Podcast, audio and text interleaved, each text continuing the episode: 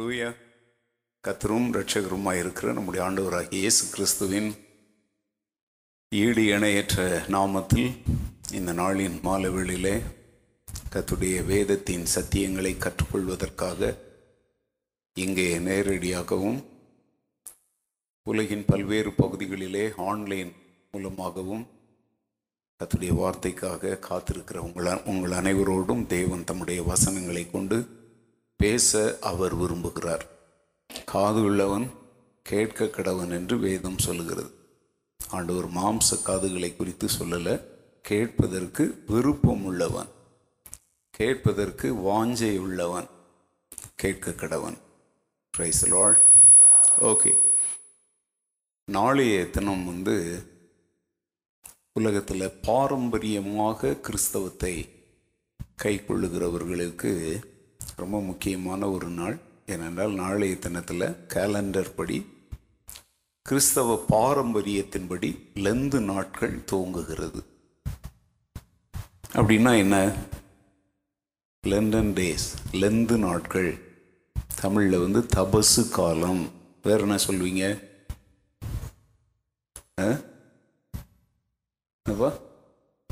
அது நாளைக்கு. ஓகே சாம்பல் புதன்கிழமை. அநேகர் வந்து ஏற்கனவே டிபேட்லாம் ஆரம்பிச்சிட்டாங்க. இது சரியா தவறா? நாற்பது நாட்கள். ஆனால் ஆக்சுவலாக உண்மையில் அது நாற்பது நாட்கள் அல்ல. இந்த நாளை சாம்பல் புதன்கிழமை என்று சொல்லுகிற அந்த நாள் துவக்கி ஈஸ்டர் என்கிற அந்த ஞாயிறு வரை ஞாயிற்றுக்கிழமை என்ன செய்ய மாட்டாங்க? கணக்கில் எடுக்காமல் வருகிற நாற்பது நாட்கள். நடுவில் வருகிற ஒரு ஞாயிற்றுக்கிழமை இந்த நாற்பது நாள் அப்படின்னா அப்போ நாற்பது நாட்களை விட அது அதிகமான நாட்கள். அதை ஏன் அந்த ஞாயிற்றுக்கிழமை அவங்க அதில் எடுத்துடுறாங்க அப்படின்னு தெரியல. ஏன்னா ஒவ்வொரு ஞாயிற்றுக்கிழமையுமே அது உயிர் தெழுந்த திருநாள் தான். ஸோ இவங்களுக்கு வசதியாக அதை ஒரு பாரம்பரியமாக கை கொள்ள வேண்டும் என்பதற்காக அந்த உயிர் தெழுந்த நாளை அவங்க என்ன செய்கிறதுல கணக்கில் அப்போவே புரிஞ்சுக்கோங்க இது எனது ஒரு பாரம்பரியமான ஒன்று. அநேகர் வாட்ஸ்அப் மூலமாக ஃபேஸ்புக்கில் தகவல்கள் கொடுத்து இதை குறித்து தாங்கள் தெரிந்து கொள்ள விரும்புவதாக கேட்டுக்கொண்டார்கள். என்னுடைய கருத்தை அறிந்து கொள்ள விரும்பினார்கள். ரெண்டு நாட்களுக்கு முன்பாகவே நான் அதை ஃபேஸ்புக்கில் எழுதிட்டேன். இது வந்து ஒரு கிறிஸ்தவ பாரம்பரியம். வேதத்தில் இப்படிப்பட்ட குறிப்பிட்ட நாட்களை நாம் அனுசரிக்க வேண்டும் என்று ஆதி திருச்சபையிலோ ஆதி அப்போஸ்லர்களோ நமக்கு என்ன கொடுக்கவில்லை? கற்றலை கொடுக்கவில்லை. ஆதி திருச்சபையில் இதை அவர்கள் இப்படி கை கொள்ளவும் இல்லை. கத்தோலிக்க திருச்சபையிலே இது நுழைக்கப்பட்டது. அது நுழைக்கப்பட்ட நோக்கத்தெல்லாம் இப்போ நான் பேசணுன்னா அதுவே ஒரு பைபிள் ஸ்டடியாக மாறிடும். ஆனால் அதனுடைய உண்மையான கருத்து வேற ஒன்றும் இல்லை. ரொம்ப சிம்பிள்.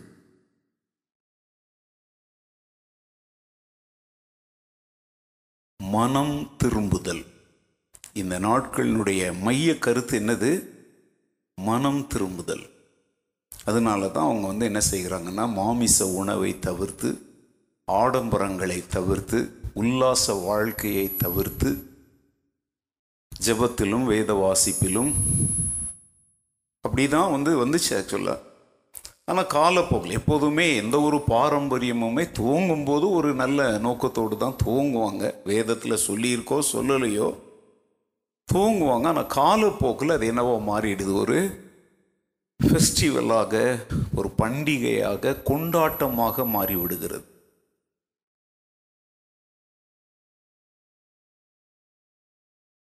நாளைக்கு என்ன செய்வாங்கன்னா அந்த போன வருஷத்தினுடைய அந்த குருத்தோலை சிலுவையை எரித்து அந்த சாம்பலை என்ன செய்வாங்க? நெற்றியில் பூசிக்கொள்வாங்க. சாம்பல் வந்து எப்போதுமே துக்கத்திற்கும் மனம் திரும்புதலுக்கும் அடையாளம். ஒருத்தர் துக்கமாக இருக்கிறாங்க மனம் திரும்புகிறாங்க அப்படின்னா பழைய ஏற்பாட்டு காலத்தில் அவங்க என்ன செய்வாங்க? சாம்பலிலும் தூளிலும் உட்காருவாங்க. சாம்பலை தங்கள் மேலே என்ன செய்வாங்க? அள்ளி போட்டுக்குவாங்க.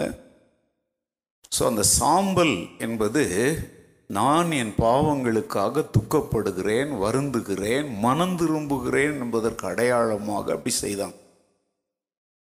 ஆனால் இன்றைக்கு வந்து அது என்னவா மாறிடுச்சு? ஒரு பாரம்பரியமாக மாறிடுச்சு. எவ்வளோ பேர் மனம் திரும்புகிறாங்க அப்படின்னு நமக்கு தெரியாது.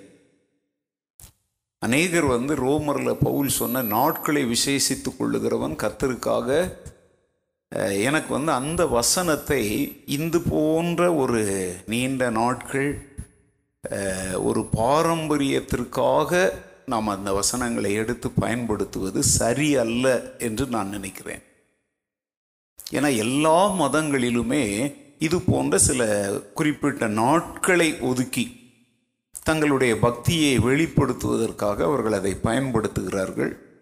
ஆனால் அந்த நாட்கள் எப்போ முடியும் என்று என்ன செய்துட்ருக்குறாங்க காத்து கொண்டு முன்னிலைமையை பார்க்கலும் பின்னிலைமை அதிக கேடுள்ளதாக மாறும்படி கேடானவைகளை செய்கிறார்கள். அதனால் எங்களை போன்ற ஊழியர்கள் திருச்சபைக்கு இதை நீங்கள் கை கொள்ளுங்கள் அனுசரியுங்கள் என்று வேதத்தின் ஆதாரத்தோடு ஆணித்தரமாக எவராலும் என்ன செய்ய முடியாது சொல்ல முடியாது. ஏனென்றால் இது முழுக்க முழுக்க ஒரு பாரம்பரியம். இதை இறையியலோடு கூட ஒப்பிட்டு கூட யாராலும் இந்த நாட்கள் இந்த குறிப்பிட்ட காலகட்டம் இயேசு கிறிஸ்துவனுடைய பாடு மரணங்களோடு சம்பந்தம் உடையது என்று யாராலும் என்ன செய்ய முடியாது நிரூபிக்க முடியாது.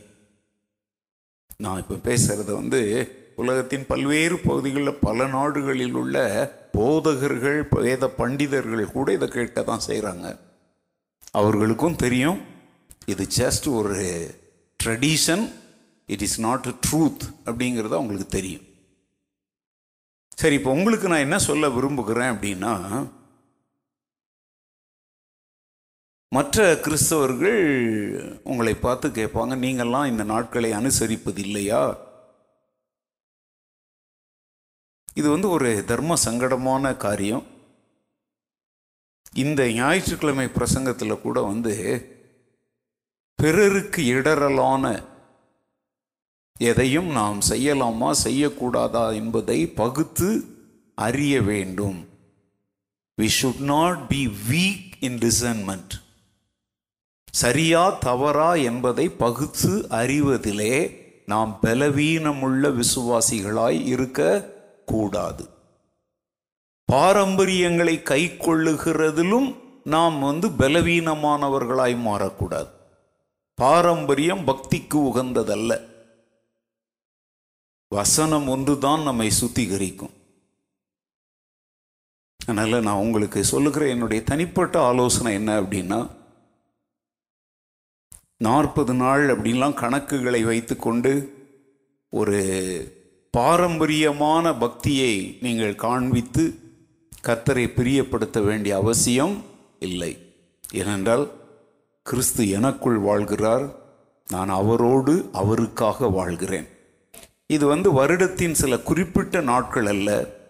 எப்பொழுது என் மூச்சாகவும் பேச பேச்சாகவும் இயேசு மாறினாரோ அப்போது முதல் என் மூச்சு நிற்கிற வரைக்கும் அவரே என் ஜீவன். அவருக்கென்று நான் விசேஷித்த நாட்களை ஒதுக்கி வச்சுட்டு மீதி நாட்களை எல்லாம் எனக்காகவும் என்னை சார்ந்திருக்கிறவர்களுக்காகவும் நான் பயன்படுத்த போகிறது இல்லை எனக்கு கொடுக்கப்பட்டிருக்கிற ஒவ்வொரு நிமிடமும் எனக்கும் அவருக்கும் உள்ள தொடர்பு உறவுக்குத்தான் முக்கியத்துவம் கொடுக்கக்கூடிய நேரங்கள். புரியுதா உங்களுக்கு? புரியல. ஆண்டவர் எனக்கு மூச்சு பேச்சு உயிரை கொடுத்துருக்கிறார். இதில் கொஞ்சத்தை எடுத்து அவருக்கு கொடுத்துட்டு மீதியெல்லாம் எனக்கு என் குடும்பத்துக்கு என் நண்பர்களுக்குன்னு சொல்லுகிற ஒரு பலவீனமான கிறிஸ்தவர்களாக இருக்கக்கூடாது. முற்றிலும் இயேசுக்கே ஆனால் நல்ல கவனிங்க இந்த நாட்களை மக்கள் அப்படி அனுசரிக்கும் பொழுது சபை என்ன செய்யும் அப்படின்னாக்க இப்போ கிறிஸ்மஸ் கூட நான் சொல்கிறேன் ஏசு கிறிஸ்து வந்து டிசம்பர் இருபத்தி ஐந்தாம் தேதி பிறந்தார் என்பதை எந்த ஒரு வேத பண்டிதராலும் நிரூபிக்க முடியாது. அது ஒரு முழுக்க முழுக்க பாரம்பரியம். அது எப்படி திருச்சபைக்குள் வந்தது என்பதெல்லாம் உங்களுக்கு பல்லாயிரம் முறை சொல்லியாச்சு. ஆனால் அதற்காக அந்த நாளை நம்ம வந்து வீணாக்க வேண்டும் என்ற அவசியம் இல்லை அதை நாம் வந்து என்ன செய்யணும்? சுவிசேஷத்தை அறிவிக்கவோ இயேசுவை அறியாதோர் அறிந்து கொள்வதற்கோ நாட்களையும் காலங்களையும் நாம் வீணாக்காமல் என்ன செய்ய வேண்டும்? பயன்படுத்த வேண்டும். ஒரு பக்தி முயற்சியில் அவங்க ஈடுபடும் பொழுது அவர்கள் பக்திமானாக மாறுவதற்குரிய போதனைகளை கொடுப்பதிலே நாம் இந்த நாட்களை பயன்படுத்துவது புத்திசாலித்தனம். ஏன்னா இந்த நாட்கள் முடிஞ்ச உடனே அவங்களுக்கு இந்த மூடும் போயிடும். இந்த எண்ணங்களும் அவங்களுக்கு வராது உபவாசம் இருக்க மாட்டாங்க. அதனால் அவங்க அப்படி இருக்கிற இந்த நாட்களை நாம் என்ன செய்ய பழக வேண்டும்? பயன்படுத்தி கொண்டு அவர்களை கிறிஸ்துவின் சீடர்களாக மாற்றுவதற்கு வழி நடத்துவதற்கு ஜபத்தோடு நாம் என்ன செய்ய வேண்டும்? முயற்சி செய்ய வேண்டும்.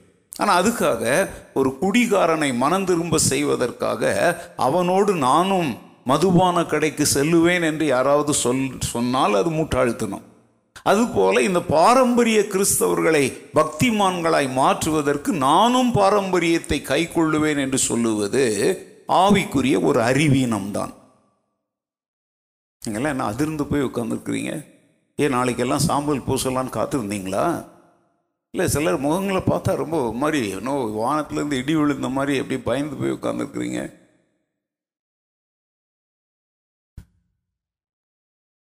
பக்தி என்பது இதயம் சம்பந்தப்பட்டது நாள் நேரம் சம்பந்தப்பட்டதல்ல. கர்த்தரை நான் எக்காலத்திலும் ஸ்தோத்திரிப்பேன். அவர் துதி எப்போதும் என் வாயில் இருக்கும். என் உயிருள்ள மட்டும் என் கத்தரை நான் என்ன வேணாலும் இல்லை நீங்கள் நிரப்பிக்கோங்க. வேதத்தை வாசிப்பதும் உபவாசிப்பதும் ஜெபிப்பதும் மனம் திரும்புதல் என்பது நல்ல கவனிங்க. அது என்றைக்கும் உரியது எல்லா நாளுக்கும் உரியது. கடந்த மாதத்தில் மூன்று விதமான ரட்சிப்பை குறித்து உங்களுக்கு பேசணும். கடந்த கால ரட்சிப்பு நிகழ்கால ரட்சிப்பு. இப்போ கடந்த கால ரட்சிப்பில் இனி நீங்கள் செய்கிறதுக்கு ஒன்றுமே இல்லை. வரப்போகிற அந்த ரட்சிப்புலையும் நீங்கள் செய்கிறதுக்கு ஒன்றுமே இல்லை. கடந்த கால ரட்சிப்பை பெற்றவர்களுக்கு தான் வருங்கால ரட்சிப்பு இருக்குது. ஆனால் வருங்கால ரட்சிப்பாகிய பாவத்தின் பிரசன்னத்திலிருந்து மீட்கப்படுகிற அனுபவம் உங்களுக்கு தேவையானால் நிகழ்கால ரட்சிப்பாகிய பாவத்தின் வல்லமையிலிருந்து மீட்கப்படுகிற அனுபவம் இந்த நாற்பது நாட்கள் அல்ல அனுதினமும் நமக்கு தேவை. அதனால் எப்போதும் போல் நீங்கள் வழக்கமாக பக்தியில் இருங்கள் மனம் திரும்புங்கள் அன்றன்று நாம் அறிக்கை செய்ய வேண்டிய பாவங்கள் குற்றங்கள் குறைகள் மீறுதல்கள் எல்லாவற்றையும் என்ன செய்யணும்? இந்த நாட்கள் நாளையிலிருந்து இல்லை. எல்லா நாளுமே நாம் செய்ய வேண்டும். மணவாளனுடைய வருகைக்காக எந்த நிமிடத்திலும் நாம் என்ன செய் என்னவாக இருக்க வேண்டும்? ஆயத்தமாக இருக்க வேண்டும். அதனால் நம்ம பிறருடைய பாரம்பரியங்களை குறை சொல்லுவதில் காலத்தை கடத்துவதை நிறுத்திவிட்டு பாரம்பரியத்தை கை கொண்டு வசனத்தை புறம்பே தள்ளுகிறவர்களை வேதத்தின் பக்கமும் கிறிஸ்துவின் பக்கமும் திருப்பி கொண்டு வருவதற்காக உங்களால் ஆன சகல முயற்சிகளையும் ஜபத்தோடு நீங்கள் என்ன செய்ய வேண்டும்? பயன்படுத்த வேண்டும். இல்லையிலூயா ஓகே இதை குறித்து நீங்கள் அதிகமாக அறிந்து கொள்ள விரும்பினால் இது நான் இங்கே இருக்கிறவங்களுக்கெல்லாம் எல்லாருக்கும் சொல்கிறேன் நான் வந்து குரூப்பில் உங்களுக்கு நிறைய பேருக்கு ஆங்கிலம் தெரியறதில்ல. அதனால் குரூப்பில் நான் இதை போடலை. ஆனால் என்னுடைய ப்ராட்காஸ்ட் குரூப்பில் இருக்கிற பலர் கிறிஸ்தவர்கள் என்னிடத்தில் கேட்ட எல்லாருக்கும் இல்லை நன்றாக ஆங்கிலம் புரிந்து கொள்ளுகிறவர்களுக்காக ஒரு சிறிய கட்டுரை ஒன்றை ஏற்கனவே நான் அனுப்பிவிட்டேன். என்னுடைய நம்முடைய ஃபேஸ்புக்கில் வந்து நமக்கு வந்து நான்கு குழுக்கள் இருக்கிறது. ஒன்று வந்து என்னுடைய பெயரில் இருக்கிற ஒரு குழு என்னொன்று அகாப்பே பைபிள் சர்ச் பேரில் இருக்கிற ஒரு குழு இன்னொன்று பைபிள் மெசேஜஸ் அப்படிங்கிற ஒரு குழு இன்னொன்று அகாப்பே யூத் ஃபெலோஷிப் இது எல்லாமே நம்முடைய ஃபேஸ்புக் குழுக்கள். இது எல்லாவற்றிலும் அந்த கட்டுரையை ரொம்ப சிறியது ஒரு பத்து நிமிஷத்தில் வாசித்தரலாம். ஆங்கிலத்தில் நான் பதிவு செய்திருக்கிறேன். ஏன்னா வெளிநாட்டில் இருக்கிற பல குழுக்களுக்கு இதை அனுப்ப எனக்கு அவசியம் நேரிட்டது.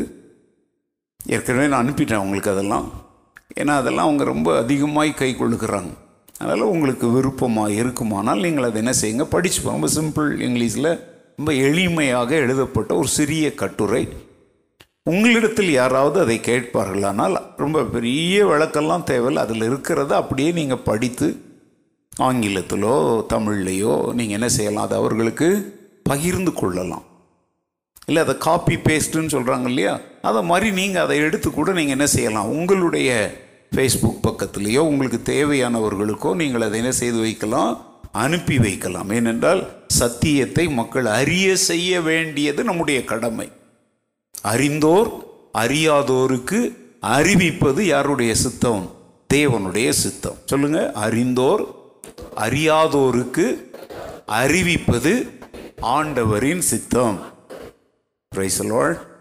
ஓகே சிருஷ்டிப்பு முதல் நித்திய வாழ்வு வரையுள்ள வேதாகமத்தின் மைய பொருளான ரட்சிப்பு மீட்பு என்கிற சத்தியத்தை மீட்பின் சத்தியங்கள் என்கிற தலைப்பிலே நாம் மூன்றாவது வருடமாக கற்றுக்கொண்டு வருகிறோம். அதனுடைய ரெண்டாவது பாகத்தின் முதல் பாடத்திலே நாம் வந்து ஜனவரி முதல் நாம் அதை கற்றுக்கொண்டு வருகிறோம். அதில் வந்து இப்போ நம்ம என்ன தலைப்பில் இருக்கிறோம் அப்படின்னா மீட்கப்பட்ட எனக்குள்ளே மரணத்தை விலக்கி தேவன் எதை வைத்தார்? ஜீவனை வைத்திருக்கிறார். அந்த ஜீவனுக்கு வந்து மூன்று பேர் இருக்குது. ஒன்று ஜீவன் பரிபூரண ஜீவன் நித்திய ஜீவன். நானும் அவைகளுக்கு ஜீவன் உண்டாயிருக்கவும் அந்த ஜீவன் பரிபூரணப்படவும் வந்தேன் என்றார். ஆவிக்குரிய வாழ்விலே பாவத்தினாலே மறித்து கிடந்த நம்மை கிறிஸ்துவுக்குள் உயிர்ப்பிக்கிறார் இது ஜீவன். அந்த ஜீவனிலே நாம் என்ன செய்ய வேண்டும்? வளர வேண்டும். இதை இந்த வாரத்தில் நான் பேசும் பொழுது வந்து கிறிஸ்டியன் மெச்சூரிட்டி ஸ்பிரிச்சுவல் மெச்சூரிட்டி என்கிற கடைசி பாயிண்ட் அதுதான் சொன்னேன். ஆவிக்குரிய முதிர்ச்சியில் விசுவாசிகள் யாராக இருக்கிறார்கள்? பலவீனமாய் இருக்கிறார்கள் என்பதை குறித்து பேசினேன். ஆவிக்குரிய முதிர்ச்சி நமக்கு தேவை. பரிபூரணத்தை நோக்கி நாம் என்ன செய்ய வேண்டும்? பயணம் செய்ய வேண்டும். அந்த பயணத்தின் இறுதி தான் நித்திய ஜீவன். அதற்கப்புறம் வேற ஒன்றும் இல்லை. நித்திய நித்தியமாக ஜீவனாகிய நம்முடைய கிறிஸ்துவோடு நிரந்தரமாக என்றென்றும் நாம் என்ன செய்ய போகிறோம்? வாழப் போகிறோம். அந்த நித்திய ஜீவன் எப்படி இருக்கும் அப்படிங்கிறத தெரியாத மாதிரி புரியாத மாதிரி ஒரு வாழ்க்கை நாம் வாழ்வது தேவ சித்தம் அல்ல. அந்த ஜீவன் எப்படிப்பட்டது என்பதை இன்றைக்கே நம்முடைய வாழ்விலே தேவன் வைத்திருக்கிறார். நமக்குள்ளே நித்திய ஜீவன் இருக்கிறது என்பதை நாம் எவ்விதமாக வெளிப்படுத்த வேண்டும் என்று வேதம் என்ன சொல்லுகிறது என்பதை குறித்து இதுவரைக்கும் உங்களுக்கு எத்தனை காரியங்களை போதித்திருக்கிறேன்? ஆறு காரியங்களை போதித்திருக்கிறேன். யாராவது அதை குறித்து நீங்கள் ஹோம் ஒர்க் பண்ணிட்டு இருக்கிறீங்க அப்படின்னு நான் நம்புகிறேன் எஸ் ஓகே உங்களுக்கு இன்னும் டைம் எடுத்துக்கோங்க. நிறைய கண்டுபிடிங்க. வேதத்தை ஆராய்ந்து பாருங்கள். அவைகளால் உங்களுக்கு என்ன உண்டு? ஜீவன் உண்டு. என்னை குறித்து என்ன கொடுக்கிறது? சாட்சி கொடுக்கிறவைகளும் அவைகளே. இதுவரைக்கும் நம்ம என்ன கற்றுக்கொண்டிருக்கிறோம்? ஆறு காரியங்கள் என்ன சொல்லுங்க பார்க்கலாம். நம்பர் ஒன் அதுக்கு முதல்ல வந்து பேஸ்மெண்ட் ஒரு கட்டடத்திற்கு என்ன தேவை? ஒரு அஸ்திபாரம் தேவை. எனக்குள்ளே நித்திய ஜீவன் இருக்கிறது என்பதற்குரிய ஒரு அஸ்திபாரம் என்னது? அவருடைய ரோமர் அஞ்சு அஞ்சு என்னது? அன்பு. அந்த அஸ்திபாரத்தின் மேல தான் என் வாழ்க்கையில் அநேக காரியங்களை நான் கட்டி எழுப்ப வேண்டும். ஸோ நித்திய ஜீவன் எனக்குள்ளே இருக்கிறது என்பதை நான் வெளிப்படுத்துவதற்குரிய அந்த ஃபவுண்டேஷன் என்னது? அகாப்பே அன்பு. அதிலிருந்து ஆரம்பிக்கிறோம். நம்ம இதுவரைக்கும் கற்றுக்கொண்டது என்ன அப்படின்னா தேவனோடுள்ள நம்முடைய தனிப்பட்ட ஐக்கியம் ஒரு அடையாளம். ரெண்டாவது நம்முடைய இருதயத்தில் கர்த்தருக்குள்ளான ஒரு நிறைவான சந்தோஷம்.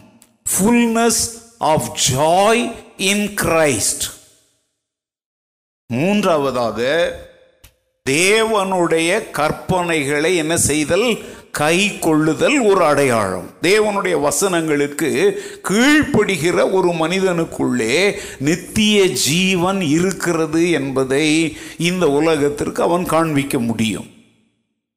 நான்காவதாக சொன்ன என்னது? இயேசு நடந்தபடியே நாமும் நடக்குதல். Following Jesus as he walked in the world இந்த உலகத்தில் மனிதனாக வாழ்ந்த பொழுது இயேசு எப்படி நடந்தாரோ அப்படியே நடப்பது எனக்குள்ளே நித்திய ஜீவனை நான் உடையவனாய் இருக்கிறேன் என்பதை இந்த உலகத்திற்கு வெளியே காண்பிக்கும். அச்சு அசலாக கிறிஸ்துவின் மாதிரியை பின்பற்றுகிற ஒரு வாழ்க்கை. ஐந்தாவதாக பிறர் மேல் நாம் காண்பிக்கிற அன்பு கரிசனை. ஆறாவதாக சாத்தானையும் உலகத்தையும் ஜெயிக்கிற ஒரு வாழ்க்கை. இது எல்லாத்துக்குமே நம்ம எந்த புஸ்தகத்திலிருந்து வசனங்களை எடுத்துக்கிட்டு இருக்கிறோம்? ஒன்று யோவான். அதிலிருந்து நம்ம இது வரைக்கும் கற்றுக்கொண்டு வந்திருக்கிறோம். தொடர்ந்து நான் வந்து இருபத்தோரு குறிப்புகள் வைத்திருக்கேன். அது எல்லாமே ஒன்று யோவான் நிருபத்திலிருந்து தான் எடுக்கப்பட்ட வசனங்கள். ஓகே. இன்றைக்கு ஏழாவது குறிப்பை பாருங்க. ஏற்கனவே வாசித்த வசனம் தான். ஒன்று யோவான் ரெண்டாவது அதிகாரம் பதினைந்து முதல் பதினேழு வரையுள்ள வசனங்கள். John chapter two verses 15 to 17 உலகத்திலும் உலகத்தில் உள்ளவைகளிலும் அன்பு கூறாதிருங்கள். ஒருவன் உலகத்தில் அன்பு கூர்ந்தால் அவரிடத்தில் பிதாவின் அன்பில்லை. ஏனெனில் மாம்சத்தின் இச்சையும் கண்களின் இச்சையும் ஜீவனத்தின் பெருமையும் ஆகிய உலகத்தில் உள்ளவைகள் எல்லாம் பிதாவினால் உண்டானவைகள் அல்ல. அவைகள் உலகத்தினால் உண்டானவைகள். உலகமும் அதன் இச்சையும் ஒளிந்து போம். தேவனுடைய சித்தத்தின்படி செய்கிறவனோ என்றென்றைக்கும் நிலைத்திருப்பான். இந்த வசனத்தில் நல்ல கவனிங்க. உலகம். அதை உலகம் என்கிற வார்த்தை மீண்டும் மீண்டும் என்ன செய்யப்படுகிறது? அங்க என்ன சொல்றார் பாருங்க. உலகமும் அதன் இச்சையும் ஒளிந்து போகும். ஆகையால் உலகத்திலும் அதில் உள்ளவைகளிலும் அன்பு கூறாதிருங்கள். நான் வசனத்தை அங்கிருந்து தூக்கி முன்னால் போட்டு உங்களுக்கு சொல்கிறேன் ஏன் உலகத்திலும் உலகத்தில் உள்ளவைகளிலும் அன்பு கூறக்கூடாது? அன்பு கூறுதல் என்றால் என்ன? ஒன்றை நம்முடைய முழு இருதயத்தோடு நேசிப்பது. அல்லது அதை நம்முடைய இருதயத்தில் வைத்து பாதுகாப்பது. அதுதான் அன்பு. ஏன் உலகத்திலும் உலகத்தில் உள்ளவைகளிலும் அன்பு கூறாதீங்கன்னு ஆண்டவர் சொல்றார் தெரியுமா? அது என்ன செய்யும்? உலகமும் அது நிச்சயம் நிலையற்றவை. அது நிரந்தரமானவை அல்ல. ஆனால் நாம் நிலையில்லாத உலகத்தில் வாழ்ந்தாலும் நிலையான நித்திய வாழ்வை நோக்கி பயணிக்கிறவர்கள். அழிந்து போகிற நிலையற்ற காரியங்களின் மேல் நம்முடைய கவனங்களை எண்ணங்களை நம்முடைய நேரத்தை நம்முடைய மதிப்புள்ள காரியங்களை நம்முடைய டைம் டேலண்ட் ட்ரெஷர் எல்லாம் நம்ம என்ன பண்ணிட்டு இருக்க கூடாது. வீணாக்கி கொண்டு இருக்கக்கூடாது ஒரு பயணத்தில் போயிட்டு இருக்கிறீங்க. ஆங்காங்கே ஆங்காங்கே நின்று நின்று நின்று நின்று சுற்றி பார்த்துக்கிட்டு போனீங்க அப்படின்னா உங்களுடைய பயணம் வந்து உங்களுக்கு களைப்பை உண்டாக்கும். நீண்ட நேரமாய் மாறிவிடும். சில சமயத்தில் வந்து அது உங்களுடைய பயணத்தின் திசையை திருப்பிவிடும் நோக்கத்தை திருப்பிவிடும். கிறிஸ்துவ வாழ்க்கையில் இப்படி பயணத்தை துவங்கின அநேகர் ஆங்காங்கே நின்று வேடிக்கை பார்க்க துவங்கினதுனாலே தங்கள் லக்கை இன்னும் என்ன செய்யாமல் இருக்கிறார்கள்? அடையாமல் இருக்கிறார்கள். அதைத்தான் பவுல் சொல்கிறான் நான் ஒன்று செய்கிறேன். பின்னானவைகளை மறந்து முன்னானவைகளை நாடி கிறிஸ்து இயேசுவுக்குள் நான் எதற்காக பிடிக்கப்பட்டேனோ அதை நான் பிடித்து கொள்ளும்படி என்ன செய்கிறேன்? ஆசையாய் தொடருகிறேன். நான் முற்றிலும் தேறினவன் ஆனேன் என்று கூட நான் நினைக்கிறது கூட இல்லை. நம்மில் தேறினவர்கள் யாவரும் இதே சிந்தையாயிருக்க கடவோம் என்று பிலிப்பியர் மூன்றாவது அதிகாரத்தில் பவுல் மிக அழகாக எழுதுகிறார். நான் முற்றிலும் தேறிட்டேன்லாம் நான் சொல்லலை ஓடி முடிச்சிட்டேன்னு சொல்லலை. ஆனால் நான் ஒன்று செய்கிறேன் என் ஓட்டத்தை எதுவும் தடை செய்து விடாதபடி நான் பின்னானவைகளை எல்லாம் திரும்பி திரும்பி என்ன செஞ்சிட்டு இருக்க மாட்டேன். நம்ம வாழ்க்கையில் பின்னானவைகள்ங்கிறது என்ன தெரியுமாங்க? கிறிஸ்துவுக்குள் வருவதற்கு முன்பு நாம் வாழ்ந்த வாழ்க்கை தான் பின்னானவைகள். வேற ஒன்றும் இல்லை. கிறிஸ்துவை அறிவதற்கு முன்பு மனதும் மாமிசமும் கண்களின் நிச்சயம் மாம்சத்து நிச்சயம் ஜீவனத்தின் பெருமையும் நம்மை ஆளுகை செய்த போது நாம் வாழ்ந்த வாழ்க்கையை நான் நினைச்சும் பார்க்கக்கூடாது. அதை என்ன செய்யவும் கூடாது? திரும்பியும் பார்க்கக்கூடாது. அப்படி பார்த்தேன் அப்படின்னாக்க நான் நல்லா கவனிங்க பின்திரும்பி பார்க்குதல் அப்படிங்கிறது என்ன தெரியுமா? என்னுடைய ஓட்டத்தின் வேகத்தை குறைக்கும். Turning back all the time will arrest my progress திரும்பி திரும்பி பார்த்து இப்படி பார்த்துட்டு ஓடினேன் அப்படின்னா அது என்னுடைய ஓட்டத்தின் வேகத்தை குறைக்கும். எனக்கு அது ஆபத்தை உண்டாக்கும். கண்டிப்பா நான் லக்கை போய் அடைவேன் என்பதற்கு எந்த நிச்சயமும் இல்லை. உலகத்தை வெறுத்தல். கடந்த ஞாயிறு என்று இதை குறித்து உங்களோட பேசினேன். மாம்சத்திற்குரியவர்களாய் இருக்கிறவர்கள் பலவீனமான விசுவாசிகள். மாம்சத்துல மாம்ச உலகத்தில் நான் வாழ்ந்தாலும் மாமிசத்திற்குரியவைகளை நானே செய்ய மாட்டேன். இந்த ஞாயிற்றுக்கிழமை யாருமே பிரசங்கம் கேட்கலையா? எல்லாருமே தூங்குனீங்களா? இல்லை எல்லாருமே சர்ச்சுக்கு வரலையா? முதல் பாயிண்டே அதுதானே. மாம்சத்திற்குரியவர்களாய் நடக்கிறவங்க யாரா இருக்கிறாங்க? பலவீனமான விசுவாசிகள். அந்த மாம்சத்திற்குரியவர்கள் என்பதற்கு எவ்வளோ விளக்கங்கள் உங்களுக்கு நான் சொன்னேன். ரெண்டாவது ஆராதனை ரொம்ப தெளிவாக சொன்னேன் உப்பு தண்ணீரில் வாழ்ந்தாலும் உப்பையிலேயே அது புருண்டு புரண்டு எழுந்தாலும் உப்பையே குடித்தாலும் உப்பின் தன்மையை அது தனக்குள் என்ன செய்வதில்லை? எடுத்துக்கொள்வதில்லை. இந்த உலகத்தில் நம்ம வாழ்கிறோம் ஆனால் நம்ம இந்த உலகத்தை என்ன செய்ய பழக வேண்டும்? வெறுக்க பழக வேண்டும். வெறுக்கிறதுனா என்ன? வெறு இப்போது நம்மளை பொறுத்தவரைக்கும் வெறுக்கிறது அப்படிங்கிற வார்த்தையை நம்ம என்னன்னு புரிஞ்சுக்கிறோம். ஒருத்தரை பிடிக்காது வெறுப்பேன் அவங்க மேலே கசப்பாக இருப்பேன். அந்த அர்த்தத்தில் இங்கே எடுக்காதீங்க. ஹேட்டிங் த வேர்ல்டு அப்படின்னு அங்கே சொல்லக்கூடாது. டினையிங் த வேர்ல்டு இந்த உலகத்தை நான் வெறுக்கிறேன் என்பதனுடைய அர்த்தம் என்ன தெரியுமாங்க? இந்த உலகத்தின் கொள்கைகள் இந்த உலகத்தின் வழிபாடுகள் என்னை தேவனை விட்டு விலக செய்கிற இந்த உலகத்தின் காரியங்களை நான் வேண்டாம் என்று என்ன செய்கிறேன்? மறுதளிக்கிறேன் எனக்கும் அவைகளுக்கும் என்ன இல்லை? சம்பந்தம் இல்லை என்பதைத்தான் இங்க உலகத்தை வெறுப்பது என்று நான் சொல்லுகிறேன். இதை பழகணும். ரொம்ப கஷ்டம்தான். யாருக்கு? மாம்சத்திற்குரியவர்களாகவே வாழ விரும்புகிறவர்களுக்கு உலகத்தை வெறுப்பது ரொம்ப கஷ்டமான காரியம். ஆனால் நான் கிறிஸ்துவின் சீடனாக என் பயணத்தை துவக்கி இருக்கிறேன். கிறிஸ்துவின் சீடனாகவே என் பயணத்தை முடித்து நித்திய வாழ்வுக்குள் நான் பிரவேசிக்க வேண்டும் என்கிற தரிசனத்தோடும் உயர்ந்த உன்னத லட்சியத்தோடும் கிறிஸ்தவ ஓட்டத்தை ஓடுகிறவர்களுக்கு இது ஒரு கடினமான காரியம் அல்ல இது லகுவான காரியம்தான். நோக்கம் தாங்க நம்மை வழி நடத்தணும். உன் நோக்கம் என்ன?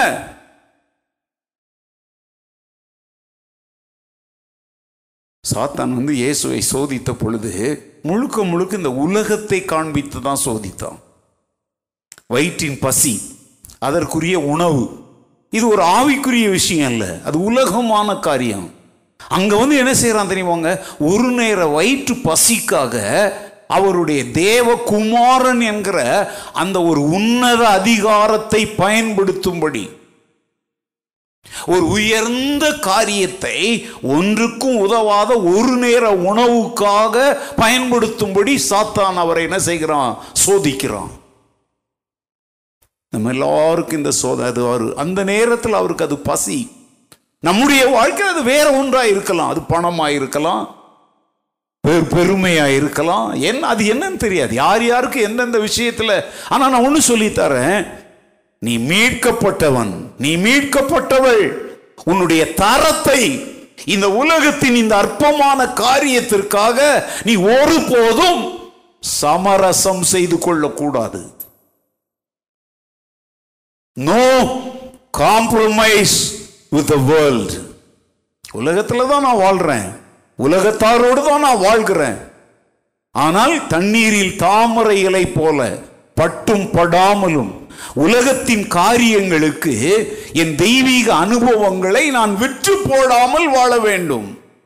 சத்தியத்தை வாங்கு அதை என்ன செய்யாதே? விற்காதேன்னு சொல்லுது. சேஷபுத்திர பாகம் என்பது எபிரிய மக்களுடைய வாழ்க்கையினுடைய சரித்திரத்தில் ரொம்ப முக்கியமானது. மூத்த மகனுக்கு கிடைக்கிற ஒரு சிறப்பான பங்கு. ஆனால் ஒரு அற்பமான கூழுக்காக ஒரு நேர பசிக்காக அந்த மேன்மையான ஒரு அனுபவத்தை ஸ்லாக்கியத்தை ஏசா என்ன செஞ்சான்? கிட்டத்தட்ட புரிஞ்சுக்கோங்க உலகத்தை காம்ப்ரமைஸாக போறதுங்கிறது இதுதான். நம்ம எல்லாருக்கும் உலகத்தின் பல தேவைகள் இருக்குது. பல தேவைகள் இருக்குது. அது என்னென்னவோ தேவைகள். வாழ்க்கை துணை என்பது கூட ஒரு தேவை தான் இன்னைக்கெல்லாம் நம்ம பார்க்குறோம் சர்வ சாதாரணமாக இயேசுவை மறுதளித்துட்டு சத்தியத்தை தூக்கி எரிஞ்சிட்டு எனக்கு ஒரு வாழ்க்கை துணை வேண்டும் என்பதற்காக உலகத்தோடு சமரசம் செய்து என்ன செஞ்சுக்கிட்டே இருக்கிறாங்க? போய்கிட்டே இருக்கிறாங்க. நான் கர்த்தருக்காக பொறுமையுடன் காத்திருந்தேன். அவர் என்னிடமாய் சாய்ந்து என் கூப்பிடுதலை கேட்டார் என்று சங்கீதக்காரன் சொல்லுகிறான். உண்மையாய் தம்மை நோக்கி கூப்பிடுகிற யாவருக்கும் கர்த்தர் சிலர் சொல்லலாம் நான் எத்தனையோ வருஷம் ஜபத்தோடு காத்திருக்கிறேன். ஆனால் நான் நினைப்பது போல. அங்கதான் பாரு நான் நினைப்பது போலன்னு ஒரு வார்த்தை சொல்கிறிய அதனால தான் ஒன்றும் வாய்க்கலை.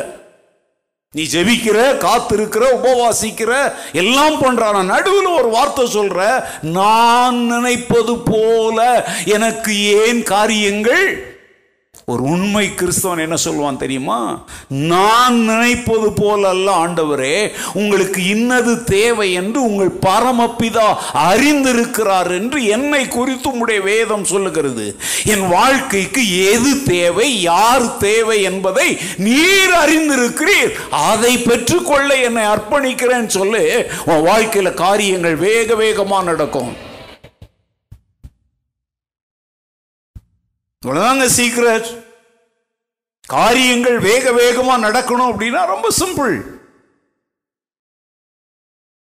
உன் சித்தத்தை ஒழிச்சிட்டு அவருடைய சித்தத்துக்கு விட்டு அவருடைய சித்தம்னு உனக்கு நீ விட்டு கொடுத்து பாரு.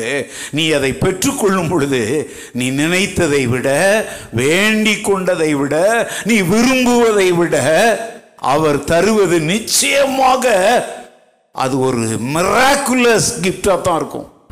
அலையிலூயா ஏன்னா தேவன் பூரணமானவர். நம்மை குறித்து அவருடைய திட்டங்கள் எல்லாம் அரைகுறையானவை அல்ல. ஏன்னா தாயின் வயிற்றில் கருவாக உருவாகும் முன்பே என்னை அவருடைய கண்கள் கண்டதுன்னா நான் வளர்ந்து பெரியவனாகி சாகிற வரைக்கும் என் வாழ்க்கையினுடைய ஒவ்வொரு ஸ்டேஜுக்கும் என்ன தேவை? அது என்ன உலக பிரகாரமாக இருக்கலாம் ஆவிக்குரிய காரியமாக இருக்கலாம் என்னை எதற்காக பிடித்தாரோ அழைத்தாரோ அவைகள் நிறைவேறும்படி அந்தந்த காலத்தில் அதினதின் காலத்தில் காரியங்களை அவர் எப்படி செய்கிறாண்டவர் நேர்த்தியாய் செய்கிறாண்டவர் ஆண்டவர் யாக்கோபு சொல்லுகிறார் நீங்கள் விண்ணப்பித்தும் ஏன் பெற்றுக்கொள்ளாம இருக்கிறீங்க தெரியுமா? உங்கள் இச்சைகளை நிறைவேற்றும்படி நீங்கள் செலவிட வேண்டும் என்று விண்ணப்பிக்கிறதினாலே நீங்கள் வேண்டி கொண்டதை இன்னமும் என்ன செய்யாமல் இருக்கிறீங்க? பெற்றுக்கொள்ளாமல் இருக்கிறீர்கள். இன்று இரவு இந்த வார்த்தைகளை கவனமாக கவனிங்க. ஆண்டவருக்கு விரோதமாக முறுமுறுக்கவோ குறை சொல்லவோ அவரை கேள்வி எழுப்புகிற அளவுக்கோ நீ ஆண்டவரை விட பெரியவனோ பெரியவளோ அல்ல. சவுலை ஆண்டவர் சந்திக்கிறார். அவன் உள்ளத்தில் நிறைய திட்டங்கள் இருந்துச்சு. அவன் மெத்த படித்த ஒரு மேதாவி. ஒரு மதம் சம்பந்தமான காரியத்திலே அவன் யாராலும் குற்றம் சாட்ட முடியாதபடி மத கட்டளைகளை என்ன செய்கிறவன்? அப்படியே கை கொள்ளுகிறவன். ஆண்டவரை அவன் சந்தித்த பொழுது அவன் ரெண்டே ரெண்டு கேள்வி தான் கேட்டான். ஆண்டவரே நீர் அவர் தன்னை யார் என்று வெளிப்படுத்தின உடனே அவன் கேட்ட ரெண்டாவது கேள்வி என்ன தெரியுமா? நான் என்ன செய்ய? ஏங்க நம்ம பாட்டு பாடுறோம். ஐ சரண்டர் ஆல் ஒப்புவித்தேனே என்னை மீட்ட கர்த்தருக்கே ஒப்புவித்தேனே அப்படின்லாம் நம்ம பாடுறோம். பாடும்போது அப்படியே அந்த அர்ப்பணிப்பின் பாடலெல்லாம் வந்து அப்படியே அருமையாக பாடுகிறோம். உள்ளம் உருக பாடுகிறோம். ஆனால் இவன் அர்ப்பணிக்கிறான் பார்த்தீங்களா அதுதாங்க அர்ப்பணிப்பு. என்ன சொல்கிறான் நான் என்ன செய்ய அப்போ அவன் அது வரைக்கும் அவன் என்ன செய்யணும்னு ஒரு நோக்கம் சித்தம் இல்லாமலா அவன் பயணம் பண்ணிட்டு இருந்தான். அவனுக்கு ஒரு அஜெண்டா இருந்துச்சு. வாழ்க்கையில் எதை சாதிக்கணும்னு அவன்கிட்ட என்ன இருந்துச்சு? ஒரு திட்டம் இருந்துச்சு. ஆனால் இயேசு யார் என்பதை அறிந்த உடனேயே அவனுடைய திட்டங்களை எல்லாம் நல்லா கவனிங்க. நான் சொல்கிற வார்த்தைகளை கவனிக்கணும். ஆண்டவர் தவிடு பொடி ஆக்கலை. ஆண்டவர் பலவந்தமாக ஒரு மனிதனுடைய சுத்தத்தை பறித்து தன் சுத்தத்தை திணிக்கிறவர் அல்ல. கிறிஸ்தவ மார்க்கம் பலவந்தமாய் யாருடைய வாழ்க்கையிலும் மாற்றத்தை கொண்டு வருகிற மார்க்கம் அல்ல. இயேசு கிறிஸ்து அதை ஒருபோதும் என்ன செய்வதில்லை. தன் சீடர்களை பார்த்து கேட்கிறார். இது கடினமான உபதேசம். நிறைய பேர் ஓடி போறாங்க. தன் சீடர்களை பார்த்து கேட்கிறார். நீங்களும் போய்விட ஒருவேளை மனதாக இருக்கிறோன்னு சொன்னாக்கா அவர் ஒன்றும் செஞ்சிருக்க மாட்டாருங்க. அதனால தான் நீங்கள் எங்கே வேணாலும் பாருங்க. ஒருவன் என்னை பின்பற்றி வர விரும்பினால். அங்கே ஆப்ஷன் வச்சு தான் ஆண்டவர் பேசுவார். நீங்கள் நம்ம நாட்டிலலாம் ஆப்ஷன்லாம் கிடையாதுங்க. இன்றைக்கி நம்ம நாட்டில் நடக்கிறதெல்லாம் பாருங்கள் வேற வழியெல்லாம் இல்லை. கேட்கலாம் முடியாது. சொன்னால் கீழ்ப்பொழியணும் இந்த மாதத்திலேயே கேஸ் சிலிண்டர் விலை ரெண்டு முறை உயர்ந்துருச்சு. யாராவது கேள்வி கேட்க முடியுமா? கேட்கலாம் முடியாது. இதுக்கு பேர் என்ன தெரியுமாங்க? ஒற்றை ஒற்றை அதிகாரம். ஆனால் கிறிஸ்தவ ஜீவியத்தில் ஒற்றை அதிகாரம்லாம் கிடையாது. எதை செய்ய வேண்டும் எதை செய்யக்கூடாது என்பதை உனக்கு ஆண்டவர் போதிக்கிறார். ஆனா செய்யணுமா வேண்டாமான்னு முடிவெடுக்கிற அதிகாரம் அவர் கையில் அவர் வைக்கல. யார் கையில் தந்திருக்கிறார்? உன் கையில் தந்திருக்கிறார். இதுதான் இந்த பாடங்களுடைய ஆரம்பத்திலிருந்தே நான் சொல்லிட்டு வர்றேன். மனிதன் தேவ சாயலாக படைக்கப்பட்டான் என்பது முடிவெடுக்கும் அதிகாரம். ஃப்ரீ வெல் சுயமாக சிந்தித்து முடிவெடுக்கிற காரியம் அதிகாரத்தை தேவன் தன் கையில் வைக்கல. யார் கையில் தந்திருக்கிறாரு? உன் கையில் தந்திருக்கிறார்.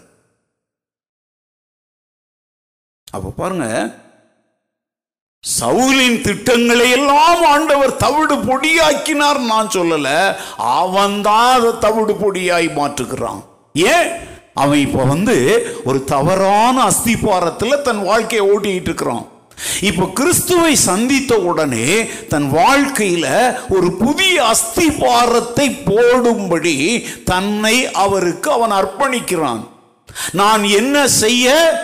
அப்படின்னா இதுவரைக்கும் நான் கொண்டிருந்த சித்தங்களுக்கு நான் இப்போ என்ன செய்கிறாண்டவரே சாகிறேன் சாகுறேன்.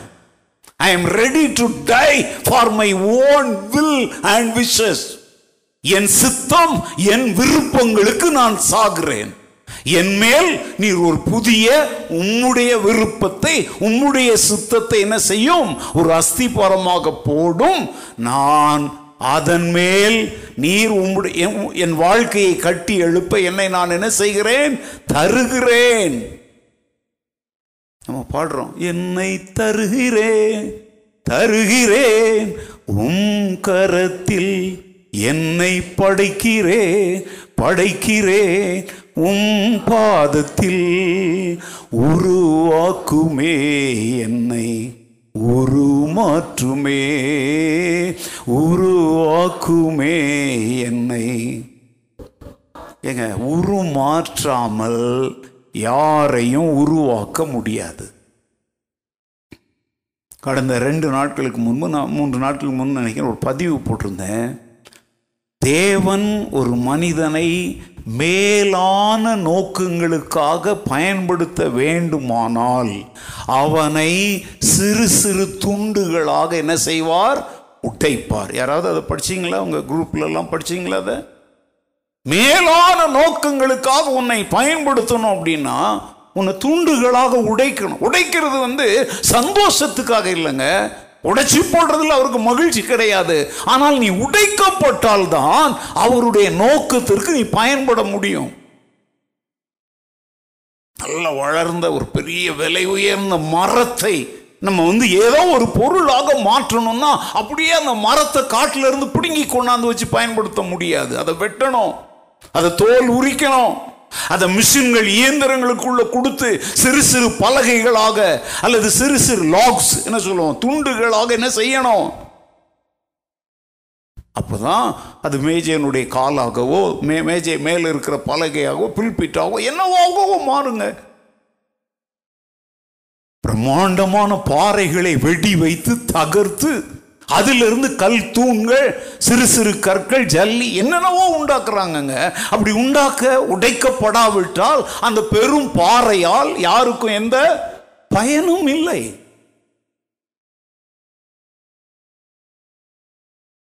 இன்னைக்கு கிறிஸ்தவ வாழ்க்கையினுடைய இந்த அடிப்படை சத்தியங்களை அறியாமல் இருக்கிறதுனால தான் அநேகர் அழுதுகிட்டே காலத்தை ஓட்டுறாங்க.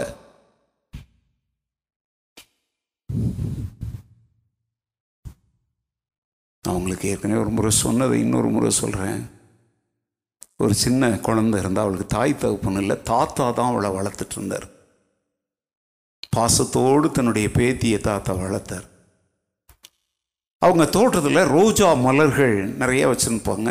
தினந்தோறும் இந்த மகள் பள்ளிக்கூடத்துக்கு போகும்போதெல்லாம் தாத்தா வந்து என்ன செய்வார்னா ஒரு ரோஜா பூவை பறித்து அந்த குழந்தையினுடைய தலையில் வச்சு பின்னால் குத்தி அனுப்புவார். பின்னாலன்னா பின்னால் இல்லை பின் பின்.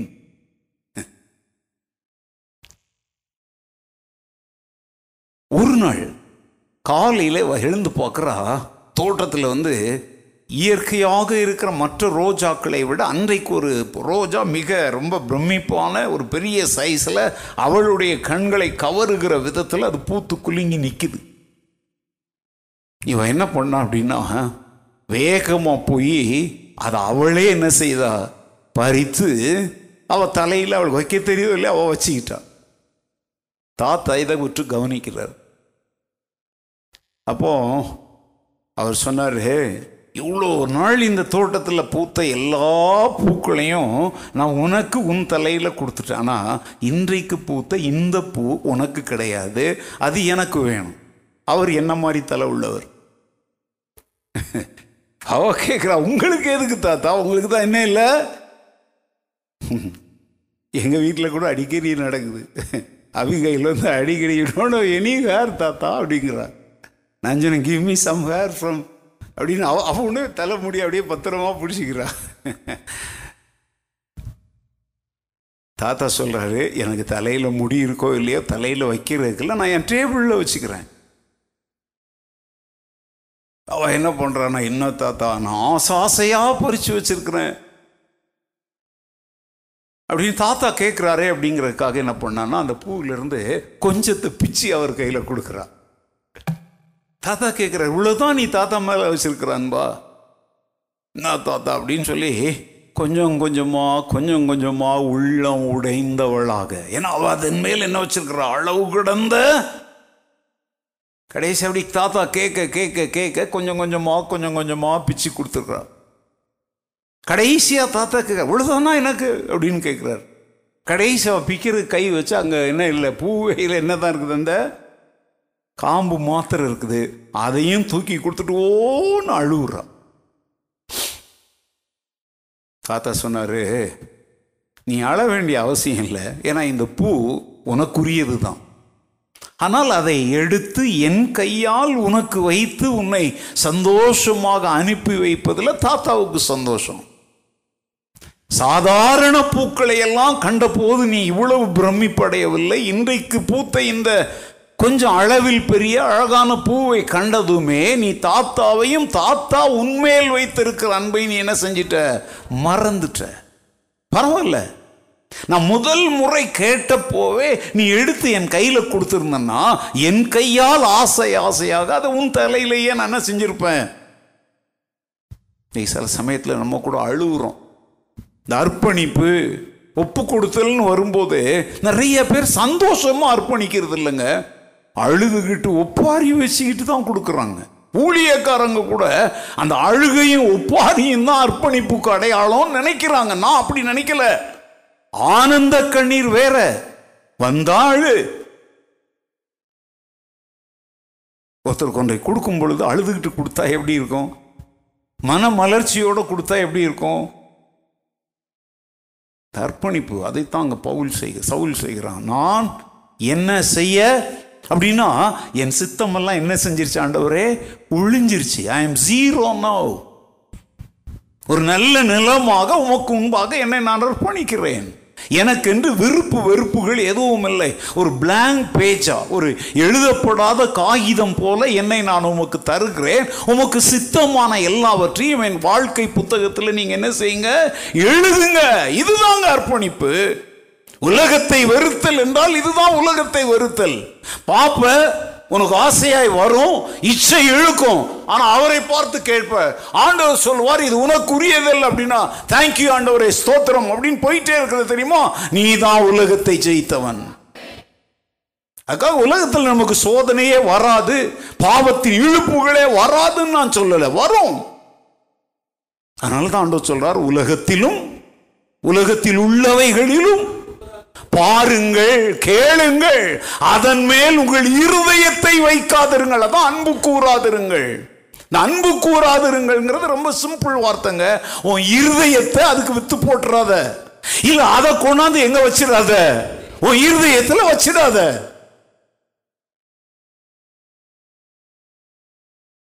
உனக்குள்ள நித்திய ஜீவன் இருக்குது அப்படின்னா இந்த உலகத்தில் நான் கடந்தோடுகிற ஒரு பயணி. வேக வேகமாக என் பயணத்தை நான் செய்து கொண்டிருக்க வேண்டும். ஆங்காங்கே நின்று இந்த உலகத்தின் அழிந்து போகிற பயனற்ற என் நித்திய வாழ்வோடு எந்த விதத்திலும் சம்பந்தம் இல்லாதவைகளுக்கு என் நேரம் உழைப்பு பொருள் எதையும் நான் என்ன செய்ய மாட்டேன்?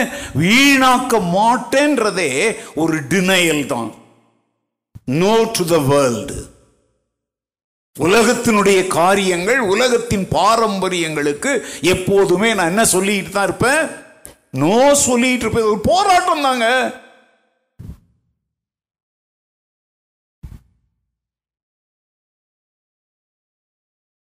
உலகத்திலும் உலகத்தில் உள்ளவைகளிலும் என்ன செய்யாதிருங்கள்? அப்படின்னு அர்த்தம் என்ன? அதன் மேல் உங்களுடைய இருதயத்தை இல்லை அவைகளை உங்களுடைய இருதயத்திற்குள்ள கொண்டு வராதீங்க. நான் பெங்களூர் வருவதற்கு முன்பு வேதாகம கல்லூரியில் ஆசிரியராக இருந்த காலத்தில் ஒரு பையனுடைய திருமணத்தில் கலந்து கொண்டிருக்கிறோம். நான் திருமணம் நடத்தி வைக்கல. அந்த திருமணத்தில் பிரசங்கிப்பதற்கு தான் நான் இருக்கிறேன். பாஸ்டர் வந்து அந்த பையன் கையில் தாலி எடுத்து கொடுத்து கட்ட சொல்கிறாரு அவன் என்ன பண்ணுறான் அந்த தாலி அப்படியே கையில் பிடிச்சிக்கிட்டு அழுகிறான். நான் அங்கே முன்னால் உட்காந்துருக்கிறனால இப்போ இங்கே நாங்கள் உட்காந்துருந்தா மாப்பிள்ளை எங்கே மூஞ்ச பார்த்து நினைப்பாங்க என்ன இவன் அழுகுறான் பொருள் இந்த கல்யாணத்தில் இவனுக்கு விருப்பம் இல்லையா?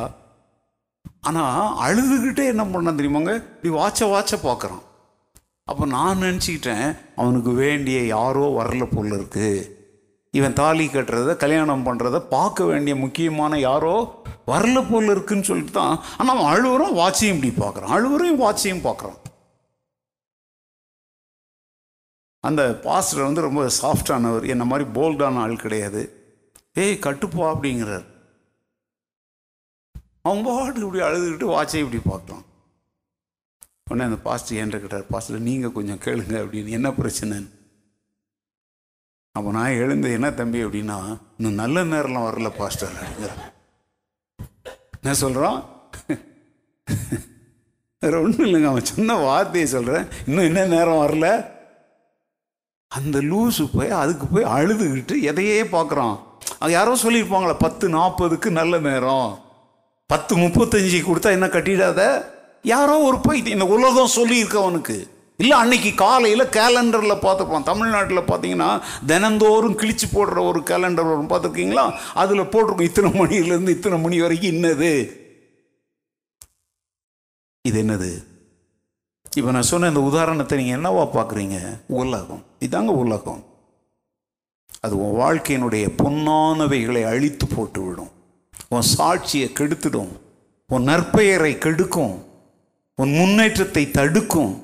உன்னை குறித்த தேவ நோக்கத்தை நீ நிறைவேற்ற முடியாதபடி இந்த உலகமும் இந்த உலகத்தில் உள்ளவைகளும் உனக்கு என்னவாய் மாறும்? தடை கற்களாய் மாறும்.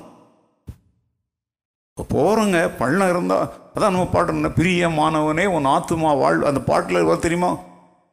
தில் மேடுகள் உண்டு பள்ளங்களும் உண்டு. ஆங்காங்கே மலைத்து நின்று. அப்படின்னா போட்டிருக்கு? மிதித்திடுவாய் குதித்து மிதித்து ஓடிட்டே இரு நீ. இதெல்லாம் உன் கண்களுக்கு ஒரு பெரிய பிரச்சனையாகவே தெரியக்கூடாது. இல்லை அப்படியே போகும்போது பசும்புல் வெளி போன்ற ரொம்ப அற்புதமான அழகு நிறைந்த காட்சிகள் நிறைந்த இடங்கள்லாம் இருக்கும்னா அப்படிப்பட்ட எத்தனை இடங்களுக்கு பயணம் செஞ்சுருக்கிறேன். ஆங்காங்கே க விமானத்தில் போகும்போதே பார்க்குறோம் காரில் போகும்போது பார்க்குறோம் மலை முகடுகளில் போகும்போது ஆங்காங்கே நிறுத்திக்கிட்டு இருந்தாக்க பயணம் செய்ய முடியுமாங்க?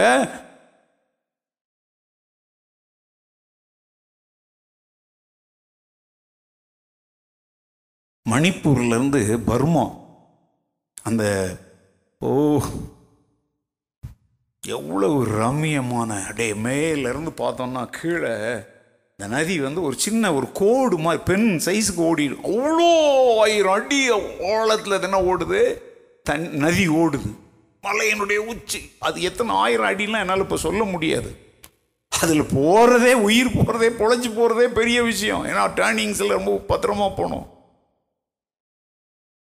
காட்சிகள்லாம் பார்க்கும்போது அப்படியே ரம்மியமாக இருக்கும். அதெல்லாம் பார்க்க கிடைக்காத காட்சிகள். அந்த நாட்களில் செல்ஃபோன்லாம் இல்லை. இருந்தால் ஃபோட்டோவாவது எடுத்துப்பேன் இப்போ நான் ஹீரோ போயிட்டு வரும்போதெல்லாம் எனக்கு எப்போவுமே இந்த சீட் அந்த விமானம் அந்த இது ஜன்னல் பக்கத்தில் உட்காந்துட்டு அது வழியாக செல்ஃபோனோ எவ்வளோ ஃபோட்டோ எடுத்து வச்சுருக்கேன் தெரியுமா? என்ன பண்ணுறது அதை அதுக்காக விமானம் ஓட்டுறவர்கிட்ட கொஞ்சம் நில்லு. நான் இறங்கி போய் பார்த்துட்டு வரேன். சொல்லுங்க. எனக்கும் ஆபத்து என்னோடு பயணம் செய்கிறவர்களுக்கும் ஆபத்து. இப்போ என் ஊழிய டீமில் என் உதவி ஊழியக்காரங்க இருக்கிறாங்க. ஆங்காங்கே அதையும் இதையும் ரசிக்கணும்னு அவங்க நின்னாங்கன்னா அவங்களால ஏன் பயணம் தடைப்படும்? என்ன? ஏன் நேரம் வேஸ்ட் ஆகும்? என் நோக்கத்தை நான் நிறைவேற்ற முடியாது? அன்னைக்கு நாங்கள் எங்கேயோ போனோம். காரில் எங்கே போனோம்னு மறந்துட்டேன். கல்யாணத்துக்கு இங்கே போனோம். வினோத்துடைய பொண்ணு இல்லை. நாங்கள் காரில் போகிறோம் எங்களுக்கு எங்கே லேட் ஆகிடுமோன்னு டானர் ரோட்டில் தோ பஸ் வருது அப்படின்றான். நான் என்ன சொன்னேன்? ஓகே ஜாய் சொன்னேன் நாங்கள் இறக்கி பஸ்ஸில் விட்டுறோம். நீ நல்லா பஸ்ஸில் ஜாலியாக ட்ராவல் பண்ணி வா. நாங்கள் போய் சோ அப்படிங்குது ஏங்க பஸ் வரும் குதிரை வண்டி வரும் என்னென்னவோ வரும். நீ எதில் பயணம் செய்கிற அதில் உன் பயணத்தை தொடரு. இந்த உலகத்தின் காரியங்கள் மேல் கண்களை என்ன செய்யக்கூடாது பதிக்கக்கூடாது. உனக்கு கொடுத்திருக்கிறவைகளில் தேவன் தந்திருக்கிறவைகளில் திருப்தி அடைந்து கத்தருக்கு நன்றி சொல்லி பயணத்தை தொடர பழகு. உலகத்தை வெறுத்து விடுன்னா வாழ்க்கையை வெறுத்து சாவு தற்கொலை பண்ணிக்கோன்னு அர்த்தம் இல்லைங்க. இன்னைக்கு நிறைய பேர் உலகத்தை நான் வெறுத்துட்டேன் உலகத்தையே நான் வெறுத்துட்டேன் அப்படின்னு சொல்றது என்ன தெரியுமாங்க வாழ்க்கையின் கசப்பை அப்படி சொல்றாங்க. நான் இப்போ பிரசங்கிக்கிறது வாழ்க்கையின் கசப்புல செத்து போகணுங்கிற அர்த்தத்தில் பேசல. உலகத்தின் இழுப்புகளுக்கு நான் சாக வேண்டும். அப்போதான் எனக்குள் இருக்கிற நித்திய ஜீவனை நான் என்ன செய்ய முடியும்? காத்து கொள்ள முடியும். ஒன்று திமுத்தை ஆறாவது அதிகாரத்தில் பவுல் இதை குறித்து என்ன சொல்கிறான்னு பாருங்க ஒன்று திமுத்தி ஆறாவது அதிகாரம் ஒன்பதாவது வசனத்திலிருந்து வாசிங்க.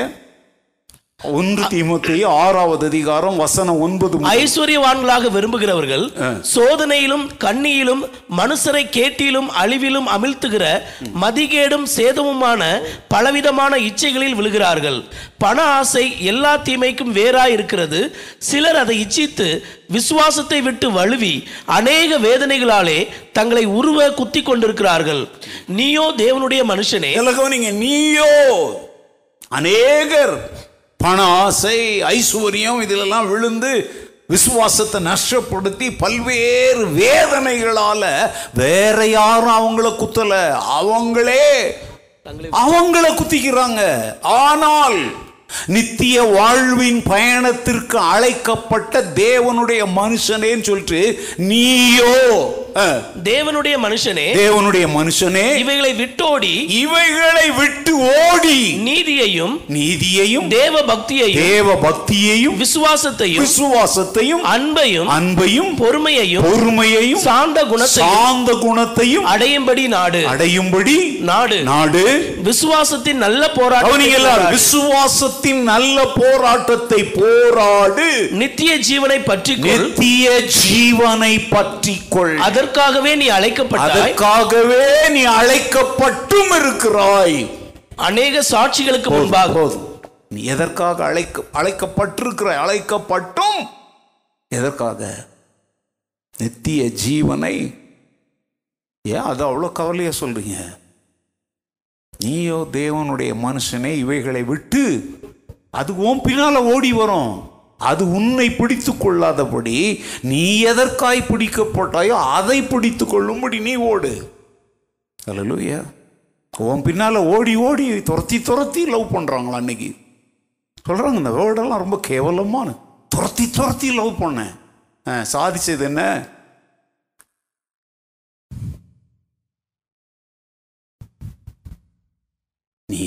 பையனை பொண்ணை லவ் பண்ணையோ பதவியை லவ் பண்ணையோ பணத்தை லவ் பண்ணையோ அது எனக்கு தெரியும். எதை லவ் பண்ணோம் லவ்னு ஒரு பையனும் பொண்ணும் லவ் பண்ணுறது தான் லவ்னு நினச்சிடாதீங்க.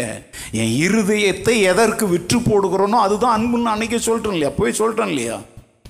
சிலருக்கு வந்து வாழ்க்கையில் ஒவ்வொன்றும் ஒவ்வொரு குறிக்கோளை வைத்து அதற்காக தங்களை விற்று போட்டிருப்பாங்க. அரசியல் லாபங்களுக்காக தங்களை விற்று போட்டவங்க உண்டு.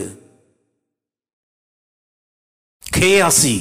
அற்ப பணத்திற்காக தன்னை என்ன செய்தான்? விற்று போட்டான்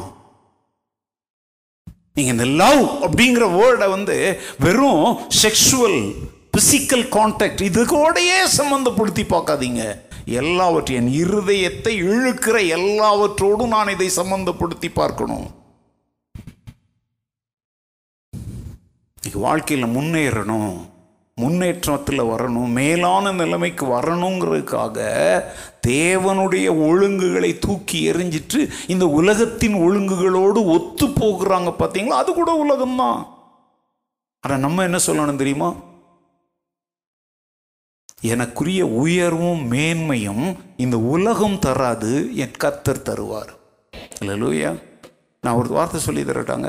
My promotion will come from my Lord என்னுடைய உயர்வு என்னுடைய மேன்மை யாராலும் வராது. என் கர்த்தரால தான் வரும். சங்கீதம் தொண்ணூற்றி ஒன்று பதினாலில் சொல்கிறார் அவன் என்னிடத்தில் வாஞ்சியாய் இருக்கிறபடியால் நான் அவனை உயர்ந்த அடைக்கலத்திலே வைப்பேன். ஆபத்தில் நானே அவனோடு இருந்து அவனை தப்புவித்து கனம்படுத்துவேன் என்று கத்த சொல்லுகிறார்.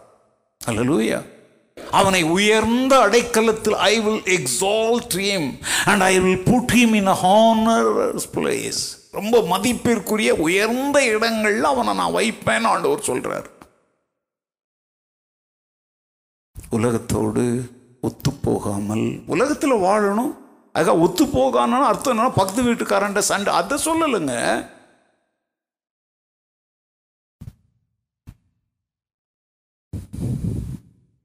இப்போ நான் பேசும்போது உங்களுக்கு உலகம்னா என்னன்னு புரிஞ்சிருக்கும்னு நினைக்கிறேன்.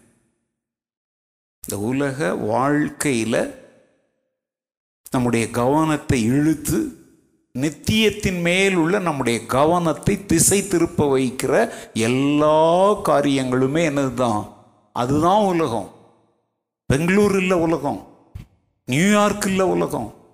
உலகம் என்பது நான் அழைக்கப்பட்ட நோக்கத்திலே நான் தொடர முடியாதபடி என் கவனத்தை திசை திருப்பி என்னை வழி விலக செய்கிற எல்லாமே என்னதான்?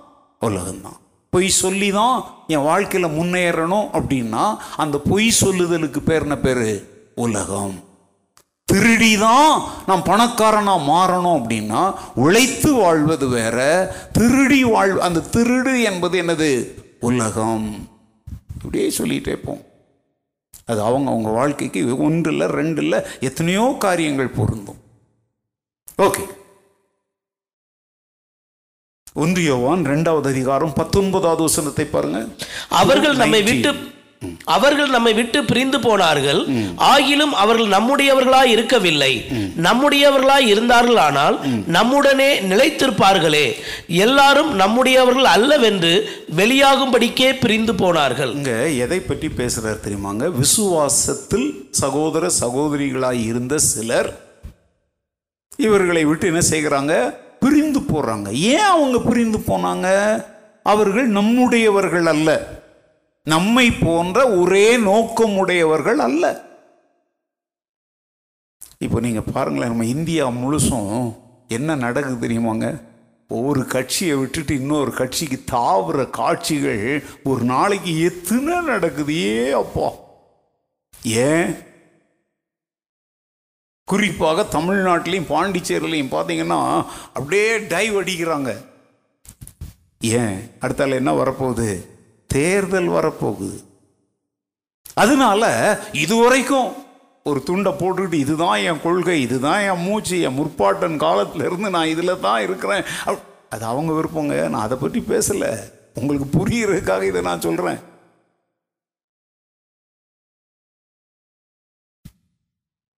பிரிந்து போகிறார்கள். ஏன் பிரிந்து போறாங்க?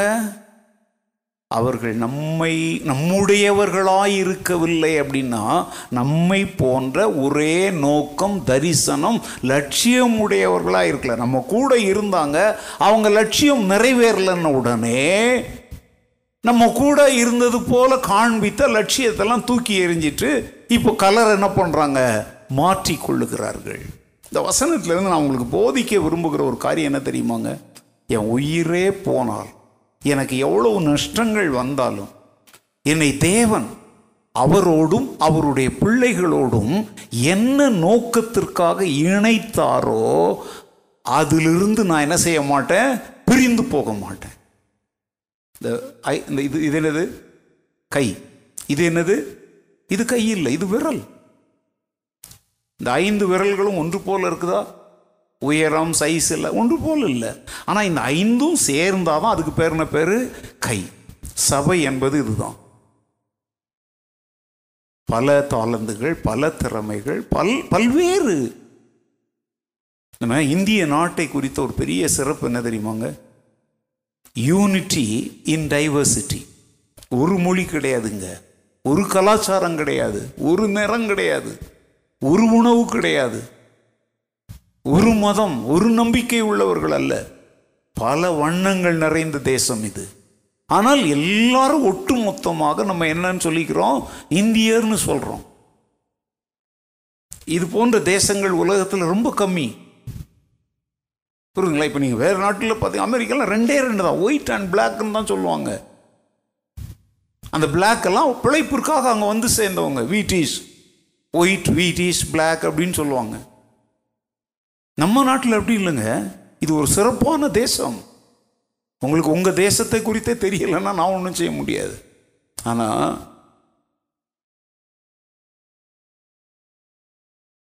திருச்சபை கூட நல்லா கவனிங்க வேற்றுமையில் ஒற்றுமை உள்ளது தான் திருச்சபை. நாம் எல்லாரும் கிறிஸ்துவினுடைய அவயவங்களாக இருக்கிறோம் கிறிஸ்து சபைக்கு யாராக இருக்கிறார் இதுவும் இதுவும் ஒன்றல்ல. ஆனால் ரெண்டும் ஒரே கையில் வைக்கப்பட்டிருக்கிறது. இதிலிருந்து ஒன்று பிரிந்து போனால் நஷ்டம் பிரிந்து போனது. அது செத்துடும். செடியிலிருந்து துண்டிக்கப்பட்ட கொடி வெளியே எரியுண்டு அது உலர்ந்து போயிடும். உலர்ந்தவைகளை தீயிட்டு என்ன செய்வார்கள்? கொளுத்துவார்கள். யோவான் பதினஞ்சில் ஆண்டு சொல்கிறாரா இங்கே சொல்கிறாரு அவர்கள் என்ன செய்து போனார்கள்? பிரிந்து போனார்கள். எங்கள் அரசியல் கட்சி பிரியும் திருப்பி ஒன்றா சேர்ந்துருவாங்க. ஒரு கட்சியை பிரிச்சுட்டு போனவங்க திருப்பி இன்னொரு கட்சியில் கொண்டாந்து கூட என்ன பண்ணிக்குவாங்க? இணைச்சிக்குவாங்க. ஆனால் நான் என் அனுபவத்தில் இருந்து சொல்கிறேன் திருச்சபை ஆகிய சரீரத்திலிருந்து பிரிந்து போனவர்கள் மீண்டும் ஒன்றாக ஐக்கியப்பட்டதை எங்கேயுமே பார்க்க முடியல. ஒரு அரசியல் கட்சிக்காரன் ஒன்று சேர்ந்துக்கிறாங்க. தா தாய் கட்சியோடு போய் தன்னை என்ன பண்ணிக்கிறான்? இணைச்சிக்கிறோம். ஆனால் ஒரு சபையிலிருந்து பிரிந்து போனவர்கள் மனம் திரும்பி அவ- கர்த்தர் அவங்கள உண்மையில் எங்கே வச்சிருந்தாரோ அங்கே வந்து அவங்க மீண்டும் ஒன்றாக இணைவது இல்லை. அது மாத்திரம் இல்லைங்க. எங்கேருந்து பிரிஞ்சு போனாங்களோ அதுக்கு எவ்வளவு சீக்கிரம் கல்லறை கட்ட என்ன அல என்ன முடியுமோ அவைகளெல்லாம் செய்ய பார்க்குறாங்க. சேருவாரி பூசுதல் தூற்றுதல் இகழுதல் அவதூறு செய்தல் காசிப்பிங் பண்ணுதல் இது எல்லாமே எங்கே தான் இருக்குது இன்னைக்கு? திருச்சபைக்குள்ள. நான் சொல்லட்டா எனக்குள்ள நித்திய ஜீவன் இருக்குமானால் அது இருப்பது உண்மையானால் சக தேவனுடைய பிள்ளைகளோடு நான் இணங்கி போவேன். நான் இணக்கமாயிருப்பேன். இது வந்து ஒரு பெரிய அடையாளம். சபை அப்படின்னு சொல்லும்போது அது எக்லீசியா தேவனுக்காக ஒன்றாய் இருக்கும்படி ஒரே சரீரமாக வெளியே அழைக்கப்பட்ட மக்கள் கூட்டத்திற்கு பேர் தான் என்னது? எக்லீசியா ஆனால் இந்த மக்கள் கூட்டம் ஒன்றாக இருக்கிறாங்க பார்த்தீங்களா? யூதன் என்றும் இல்லை கிரேக்கன் என்றும் இல்லை அப்படின்னு சொல்லுதில்ல அதுக்குரிய வார்த்தை எக்லீசியா அல்ல. அதுக்குரிய வார்த்தை என்ன தெரியுமா? குயினோனியா. அப்படின்னா என்ன தெரியுமா? வேற்றுமையுள்ள பலர் இந்த எக்லீசியாவா மாறும்படி ஒருவரோடு ஒருவர் தங்களை என்ன செய்து கொள்ளுகிறார்கள்? இணைத்துக் கொள்ளுகிறார்கள். உங்களுக்கு புரியும்படி சொல்லட்டா? இன்னைக்கு யாராவது காஃபி டீலாம் குடிச்சிங்களா? ஏன் இப்படி ரொம்ப பின்னால் இருக்கிற பிரதர் தான் கை தூக்கி காட்டுறார். நீங்க என்னன்னு தெரியலங்க. வினோத் ஜெபம் பண்ணும்போது விசேஷ ஒரு ஜெபம் பண்ணார். ஆண்டவரே தூக்கத்தின் ஆவிகளை கண்ணத்திரையின் ஆவியை. அவர் ஜெபம் பண்ணும்போது நீங்கள் என்ன கவனிச்சிங்களோ தெரில நான் உற்று கவனிச்சேன் ஏன்னா நான் தூக்கத்தில் இருக்கல. பின்னால் வர போகிறத முன்னாடியே ஆண்டவர் வெளிப்படுத்திட்டார் போல இருக்கு. ஏதோ தீர்க்க தரிசனம் வர இருக்கும் போல இருக்குங்க. ஏன்னா நீங்கெல்லாம் அப்படிதான் உட்காந்துட்டு இருக்கிறீங்க. கன நித்திரை அப்படியே இறங்குற மாதிரி இருக்கு உங்களுக்கு. ஏன் அப்படி உட்காந்துட்டு இருக்கிறீங்க?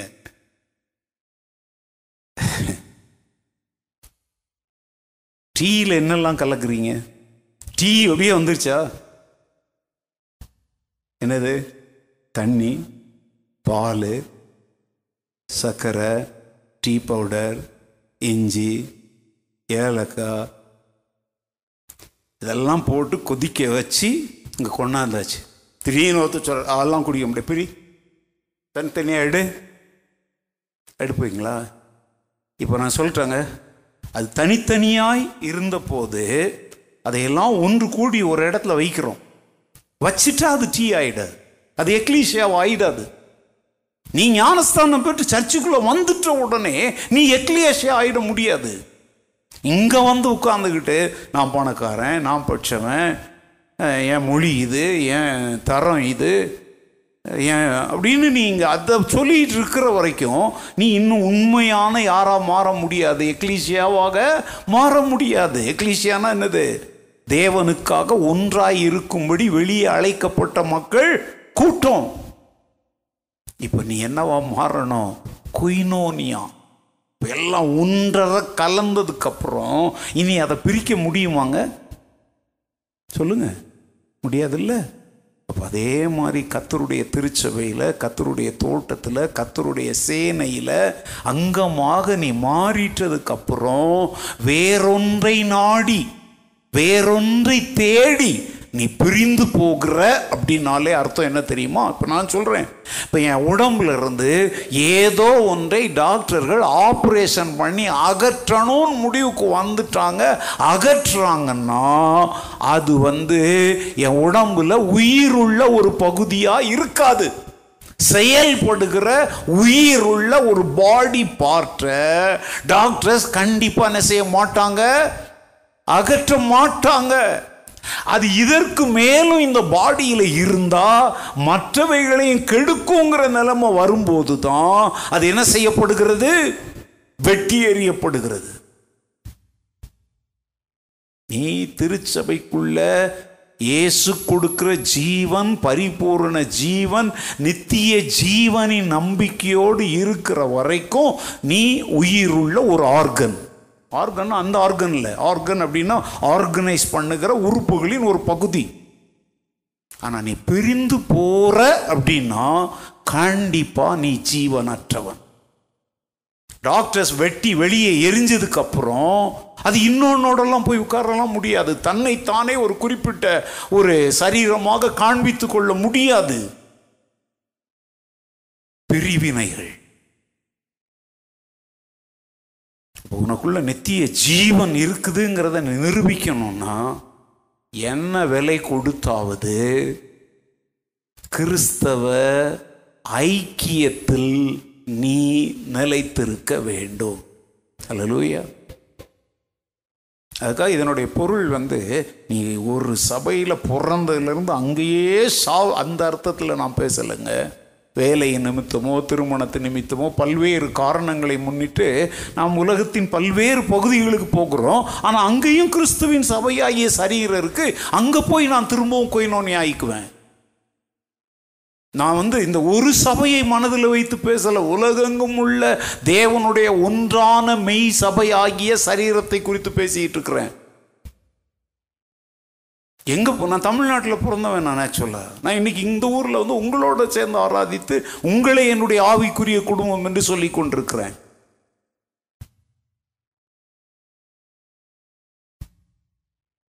கவனமாக இருங்க.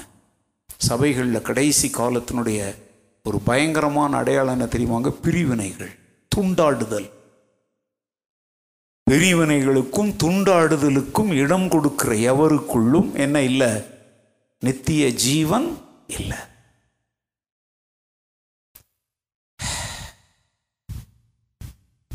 ஒன்று யோவான் ரெண்டாவது இருபதாவது வசனத்திலிருந்து வாசிங்க. ஒன்று யோவான் ரெண்டு இருபதுல இருந்து நீங்கள் பரிசுத்தராலே அபிஷேகம் பெற்று சகலத்தையும் அறிந்திருக்கிறீர்கள். சத்தியத்தை நீங்கள் அறியாததினால் அல்ல நீங்கள் சத்தியத்தை அறிந்திருக்கிறதினாலும் சத்தியத்தினால் ஒரு பொய்யும் ஓகே ஓகே நீங்கள் வீட்டில் போயிட்டு இருபத்தி ஏழாவது வசனம் வரைக்கும் வாசித்து பாருங்க. எத்தனாவது வசனம் வரைக்கும்? இருபத்தி ஏழை வாசி தம்பி.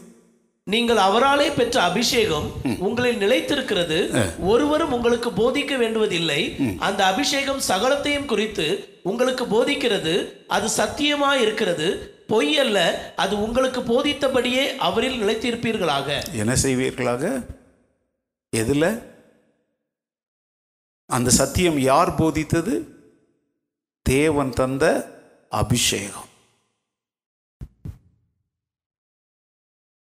ஸோ எனக்குள்ள நித்திய ஜீவன் இருக்கிறது என்பதை வெளிப்படுத்துகிற இன்னொரு அடையாளம் என்ன தெரியுமாங்க?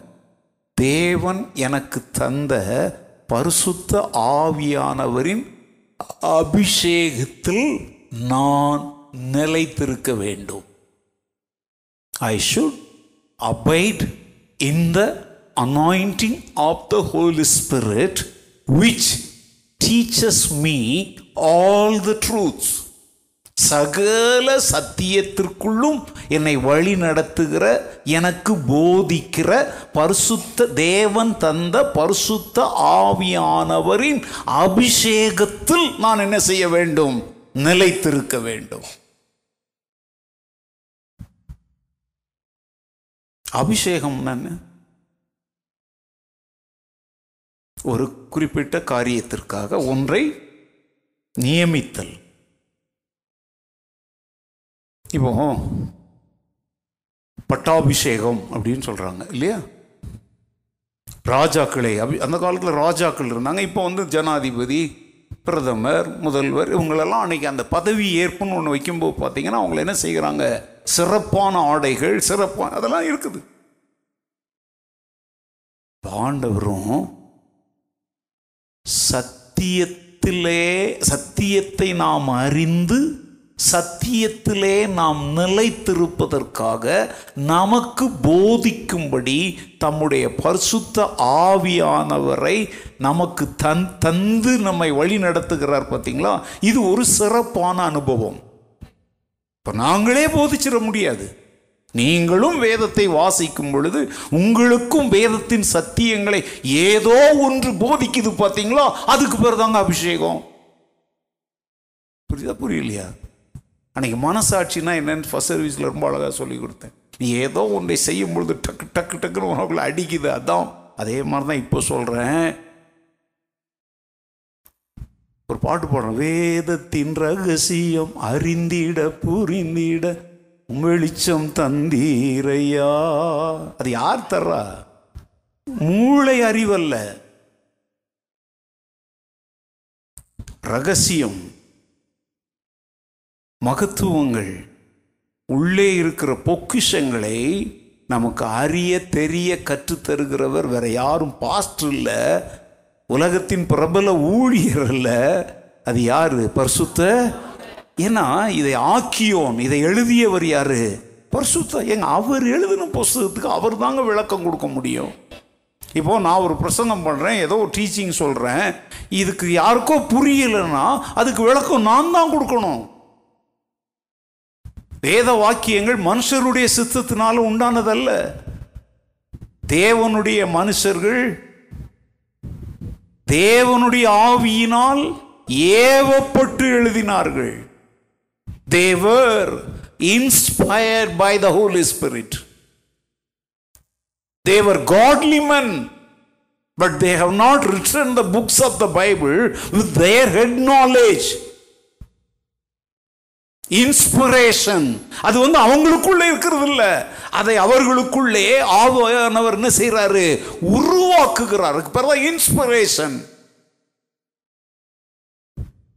இப்போ நான் எவ்வளோ கடினமாலாம் போதிக்கிறேன். இப்போ ஒன்றும் அப்படி பேசல. ஆனால் நிறைய பேர் என்னை நேசிப்பதற்கு காரணம் என்ன தெரியுமாங்க? நான் பேசும்பொழுது அவங்களுக்கு ஏதோ ஒரு இன்ஸ்பிரேஷன் கிடைக்குது. சம்திங் அவங்களுக்குள்ள ஏதோ ஒன்று தூண்டி விடுது.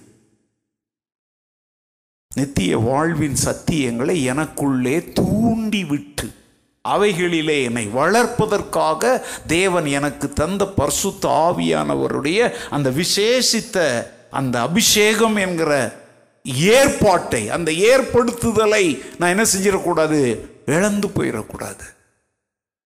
உப்பு வந்து என்னவா இருக்கணும்? சாரமாக இருக்கணும். சாரமற்று போனால் அதை என்ன செய்வாங்க? வெளியே கொட்டுவாங்க. மனுஷர் அதை என்ன செய்வாங்க? மிதித்து போடுவாங்கன்னு.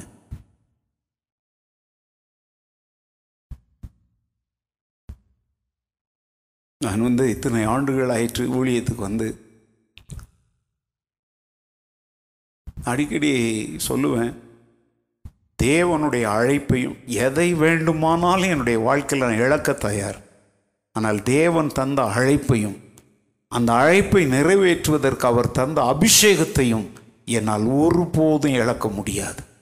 இந்த ரெண்டையும் இழக்க செய்யும்படி எது குறுக்க வந்தாலும் யார் குறுக்க வந்தாலும் ஈவு இறக்கம் இல்லாமல் அவைகளை என்னை விட்டு விலக்குவது தான் என்னுடைய முதல் பணியாக இருக்கணும். ஏன்னா என் வாழ்க்கையில் இந்த ரெண்டு முக்கியம்.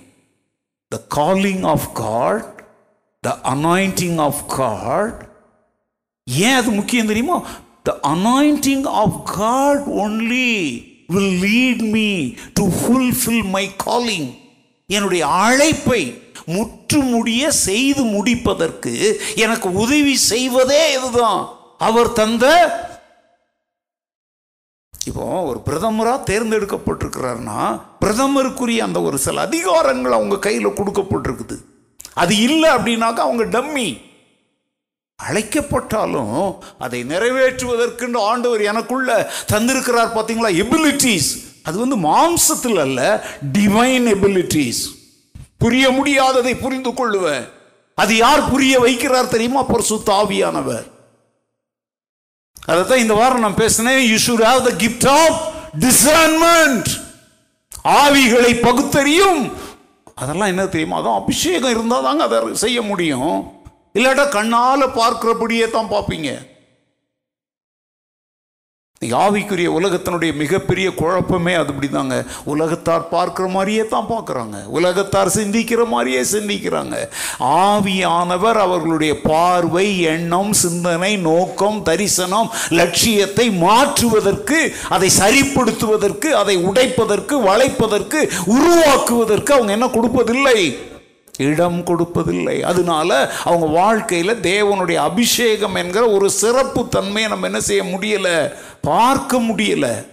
இன்னொரு வார்த்தையில் சொல்லாங்க totally dedicated for something which I have been called நான் எதற்காக அழைக்கப்பட்டேனோ அதை முற்றுமுடிய நிறைவேற்றி முடிப்பதற்காக என்னை நானே அர்ப்பணித்துக் கொள்ளும் பொழுது அதை ஆண்டவர் ஏற்றுக்கொண்டு அதற்கென்று என்னை பிரித்தெடுக்கிறார். பார்த்தீங்களா? அதுக்கு பேர் அபிஷேகம். ஏதோ கூட்டத்தில் அப்படி கையை கையை எப்படி ஆட்டி அந்நிய பாச பேசி சத்தம் போட்டு உருண்டு புரட்டு கூச்சலிடுவது அல்ல அபிஷேகம். இன்னைக்கு திருச்சபைகளில் தவறான சில உபதேசங்கள். கையை காலை வெட்டி இழுத்து சத்தமிட்டு உணர்ச்சி வசப்பட்டு இன்னும் சொல்கிறேங்க குறிப்பாக அந்நிய பாஷையில் அப்படியே ஒரே முழக்க மாதிரி பேசுகிறதைத்தான் அபிஷேகம். நான் கேட்குறேன் அப்படி பண்ணுற எத்தனை பேர் தேவனுடைய அழைப்பிலும் அவருடைய நோக்கத்திலும் நிலைத்திருக்கிறார்கள்? அபிஷேகம் என்பதை சரியாக புரிந்து கொண்டவங்க யார் போதித்தாலும் யார் சப்போர்ட் பண்ணாலும் இல்லாட்டலும் அவங்க அதில் நிலைத்திருப்பாங்க. ஏன்னா தேவனால் தந்த அபிஷேகம் நம்மில என்ன செய்திருக்கிறது? நிலைத்திருக்கிறது. Do you have that same zeal for the Lord and His kingdom? அதே அந்த நோக்கத்தில் தவறாமல் அங்குமிங்கும் அலையாமல் பிசகாமல் இருக்கிற அப்படின்னா you are in the anointing நிறைய பேர் அழைக்கப்பட்டு வரும்போது நல்லதான் ஆரம்பித்தாங்க சவுல் ராஜா கத்தருக்காக எவ்வளோ பெரிய வைராக்கியத்தோடு ராஜாவானான் ஆனால் அவன் தன்னுடைய அபிஷேகத்தை இழந்து போனானா? சொல்லுங்க எந்த சவுல் ராஜா? பழைய ஏற்பாட்டில். இழந்தானா? இழந்த உடனே அவனுடைய கனிகளை பாருங்க கசப்பு வெறுப்பு பழி வாங்கும் குணம் கொலை செய்ய தூண்டுதல் அதெல்லாம் அவனுக்குள்ள இருந்துச்சா? ஏன்? ஆவியின் கனி போயிடுச்சு. இப்போ என்ன கனி வந்தாச்சு? மாம்சத்தின் கனி உள்ள வந்துருச்சு. ஆனால் அபிஷேகம் பெற்றவன் நல்லா கவனிங்க. ஒருபோதும் மாம்சத்தின் கிரியைகளுக்கு தன்னை விற்று போட மாட்டான். அவன் முன்னாடி இந்த உலகத்தையே கொண்டு இயேசு முன்னாடி அவர் அபிஷேகம் பண்ணப்போ கிறிஸ்துன்னா அர்த்தம் என்ன தெரியுமாங்க? ஒன் ஹூ இஸ் அனாயிண்டட் கிறிஸ்து அப்படின்னா அவர் என்ன செய்யப்பட்டவர்? உலகத்தை மீட்பதற்காக என்ன செய்யப்பட்டவர்? அபிஷேகம் பண்ணப்பட்டவர். He is totally separated and appointed and anointed for the redemption of the world ஆனால் சாத்தான் சொல்கிறான் நீர் என்னை விழுந்து பணிந்து கொண்டால் இவைகளை எல்லாம் உமக்கு எனக்கு அப்பால் இப்போ ஏன்னா அவர் எதை இழக்கலை? அபிஷேகத்தை இழக்கல. அனனியா சப்பீராள் பாருங்க அபிஷேகத்தில் தான் வாழ்க்கையை ஆரம்பித்தாங்க. ஆனால் பணம் விற்ற பணம் அவங்க கண்கு முன்னால் வந்து குனி குமிஞ்ச உடனே அதில் கொஞ்சத்தை எடுத்து வைக்கணும் வச்சுக்கலாங்க. ஓன் வில் ஆனால் அதுக்காக அவங்க பொய் சொல்ல வேண்டிய அவசியம் இல்லை. ஏன்னா அன்னைக்கு அது ஒரு உபதேசமாக அப்போ சிலர்கள் போதிக்கலை. உன் சொத்தெல்லாம் விற்று கொண்டாந்து எங்கே வச்சுடு? எங்கள் பாதத்தில் வச்சுடுன்னு யாராவது போதிச்சாங்களா? இல்லை. மக்களாகவே செய்தாங்க. ஒரு வார்த்தையில் சொல்லட்டா வாலண்டியர் நீ சொல்லிக்கிற. ஆனால் உண்மையான அந்த தன்னார்வ ஒப்பு கொடுத்தல் உனக்குள்ள இல்லை. நீ என்ன செய்கிற மற்றவர்களைப் போல நடிக்கிற.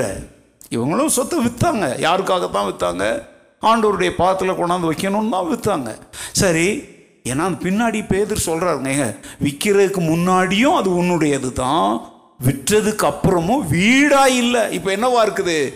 பணமாக இருக்குது இப்போவும் அது யாருடையது தான் நீ எதுக்கு பரிசுத்த ஆவியின் இடத்துல பொய் சொன்ன? பாருங்க அபிஷேகத்தை இழக்கும் பொழுது பொய்யும் புத்தலாட்டமும் ஏமாற்றும் வஞ்சகமும் நம்முடைய உள்ளத்தை நிரப்பும். கவனமா இருங்க. மாறுபாட்டின் ஆவிகள் வஞ்சகத்தின் ஆவிகள் ஏமாற்றுகிற பொய் சொல்ல தூண்டுகிற உன் சொந்த அர்ப்பணிப்பையே விலகி போகிற விட்டு விடுகிற இதெல்லாம் அபிஷேகம் உனக்குள் இருக்கிறது என்பதற்கு என்ன அல்ல? அடையாளம் அல்ல. அடையாளம் அதான் அடையாளம். இல்லை பரிசுத்தாவியானோட அபிஷேகம் உனக்குள்ள இல்லை. அப்போ நித்திய ஜீவன் எனக்குள்ள இருந்தால் பரிசு தாவியானவர் எனக்குள் இருப்பார். என்ன நோக்கத்திற்காக அவர் என்னை வழி நடத்துகிறாரோ அந்த நோக்கங்களில் எந்த மாற்றங்களும் வராமல் அது பாட்டுக்கு அப்படியே போய் சேரும். என்னை சுற்றி என்ன வேணாலும் நடக்கும். இந்த உலகத்தில் ஆயிரம் காரியங்கள் நடக்கலாம். என் குடும்பத்தில் நடக்கலாம் சபையில் நடக்கலாம் ஏன் என் சரீரத்திலேயே நடக்கலாங்க? என்னை குட்டுகிற சாத்தானுடைய முள் போன்ற பல காரியங்கள் என் வாழ்க்கையில் இருந்தாலும் அதெல்லாம் எனக்கு ஒரு பொருட்டே கிடையாது.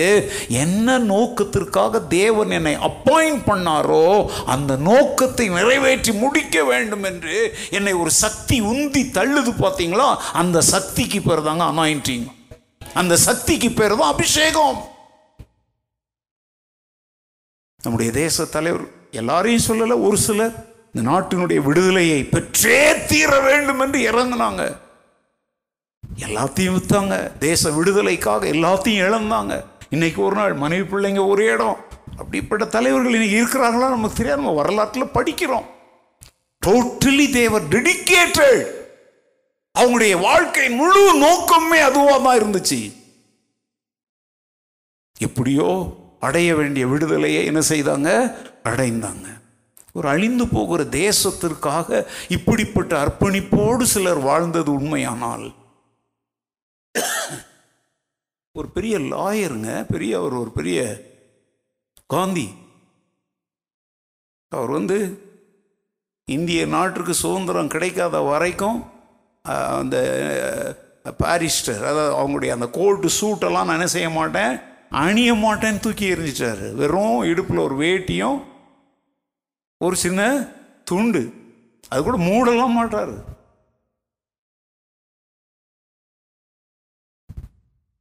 அவர் வாழ்ந்த அகமதாபாத்தில் அவர் வாழ்ந்த ஆசிரமத்தெல்லாம் நான் போய் பார்த்துட்டு வந்திருக்கிறேன். நாங்கள் ஊழியத்திற்காக போயிருந்த பொழுது. அப்போ அங்கே பக்கத்துலேயே நமக்கு ஒரு ஊழியம் அங்கே இருந்துச்சு. அங்கே நான் தங்கி ஊழியம் செய்தது. மனைவியோடு தான் வாழ்ந்தார். ஆனால் இந்திய நாட்டிற்கு விடுதலை ஒன்று கிடைக்கும் வரைக்கும் புருஷன் மனைவியாக கூட நான் என்ன செய்ய மாட்டேன்? வாழ மாட்டேன்னு அவர் வாழ்ந்திருக்கிறாருங்க. அவர் என்ன ரட்சிக்கப்பட்டவரா? பரசுத்தாவினுடைய அபி ஆனால் அவருடைய உள்ளத்தில் ஏதோ ஒரு உந்து சக்தி இருந்தது. அது ஆண்டவருடைய அபிஷேகம் நான் சொல்லலை. ஆனால் நமக்குள்ள ஒரு உந்து சக்தி இருக்காது. இந்த அழிந்து போகிற தேசத்திற்காக அவர் ஏதோ ஒன்றினால் உந்து தள்ளப்பட்டார். அழிவில்லாத நித்திய வாழ்வை நான் அடையணும். நான் மாத்திரம் அல்ல எவ்வளவு பேரை என்னை இழுத்துக்கொள்ளும் நாங்கள் உமக்கு பின்னே ஓடி வருவோம். அதாவது என்ன ஆண்டவர் அழைக்கும் போது நான் ஒரு சிங்கிள் பர்சனாக தான் வந்தேன். ஆனால் அவர் என்ன இழுத்ததுனால இப்போ ஏன் பின்னாடி ஒரு கூட்டத்தை நான் இழுக்கிறேன் பார்த்தீங்களா அது அபிஷேகம். அல்லூயா நீ ரட்சிக்கப்பட்டு இத்தனை வருஷம் ஆயிடுச்சு. உனக்குள்ள அபிஷேகம் இருந்திருந்தா இன்றைக்கு ஒற்றை யானை மாதிரி நீ இருக்க மாட்டேன் இந்த பத்து யானையை சந்திக்கிறது பிரச்சனை இல்லைங்க. ஒற்றை யானை ரொம்ப ஆபத்தானது. நீங்கள்லாம் இப்போ பேரில் படிக்கிறீங்கள்ல இந்த தேன்கனி கோட்டை கிருஷ்ணகிரி பக்கத்தில் ஒசூர் பக்கத்தில் ஒற்றை யானை வந்து ஊரே அட்டகாசமானது. அதை அடித்து தகர்த்துடும் ரெண்டு மூணு நாளைக்கு முந்தி கூட ஒரு யானையை மயக்க ஊசி போட்டு பிடிச்சாங்க. இன்னைக்கு சபையில் ஒற்றை யானைகளுடைய வெறி தாங்க முடியலை. புரியலையா?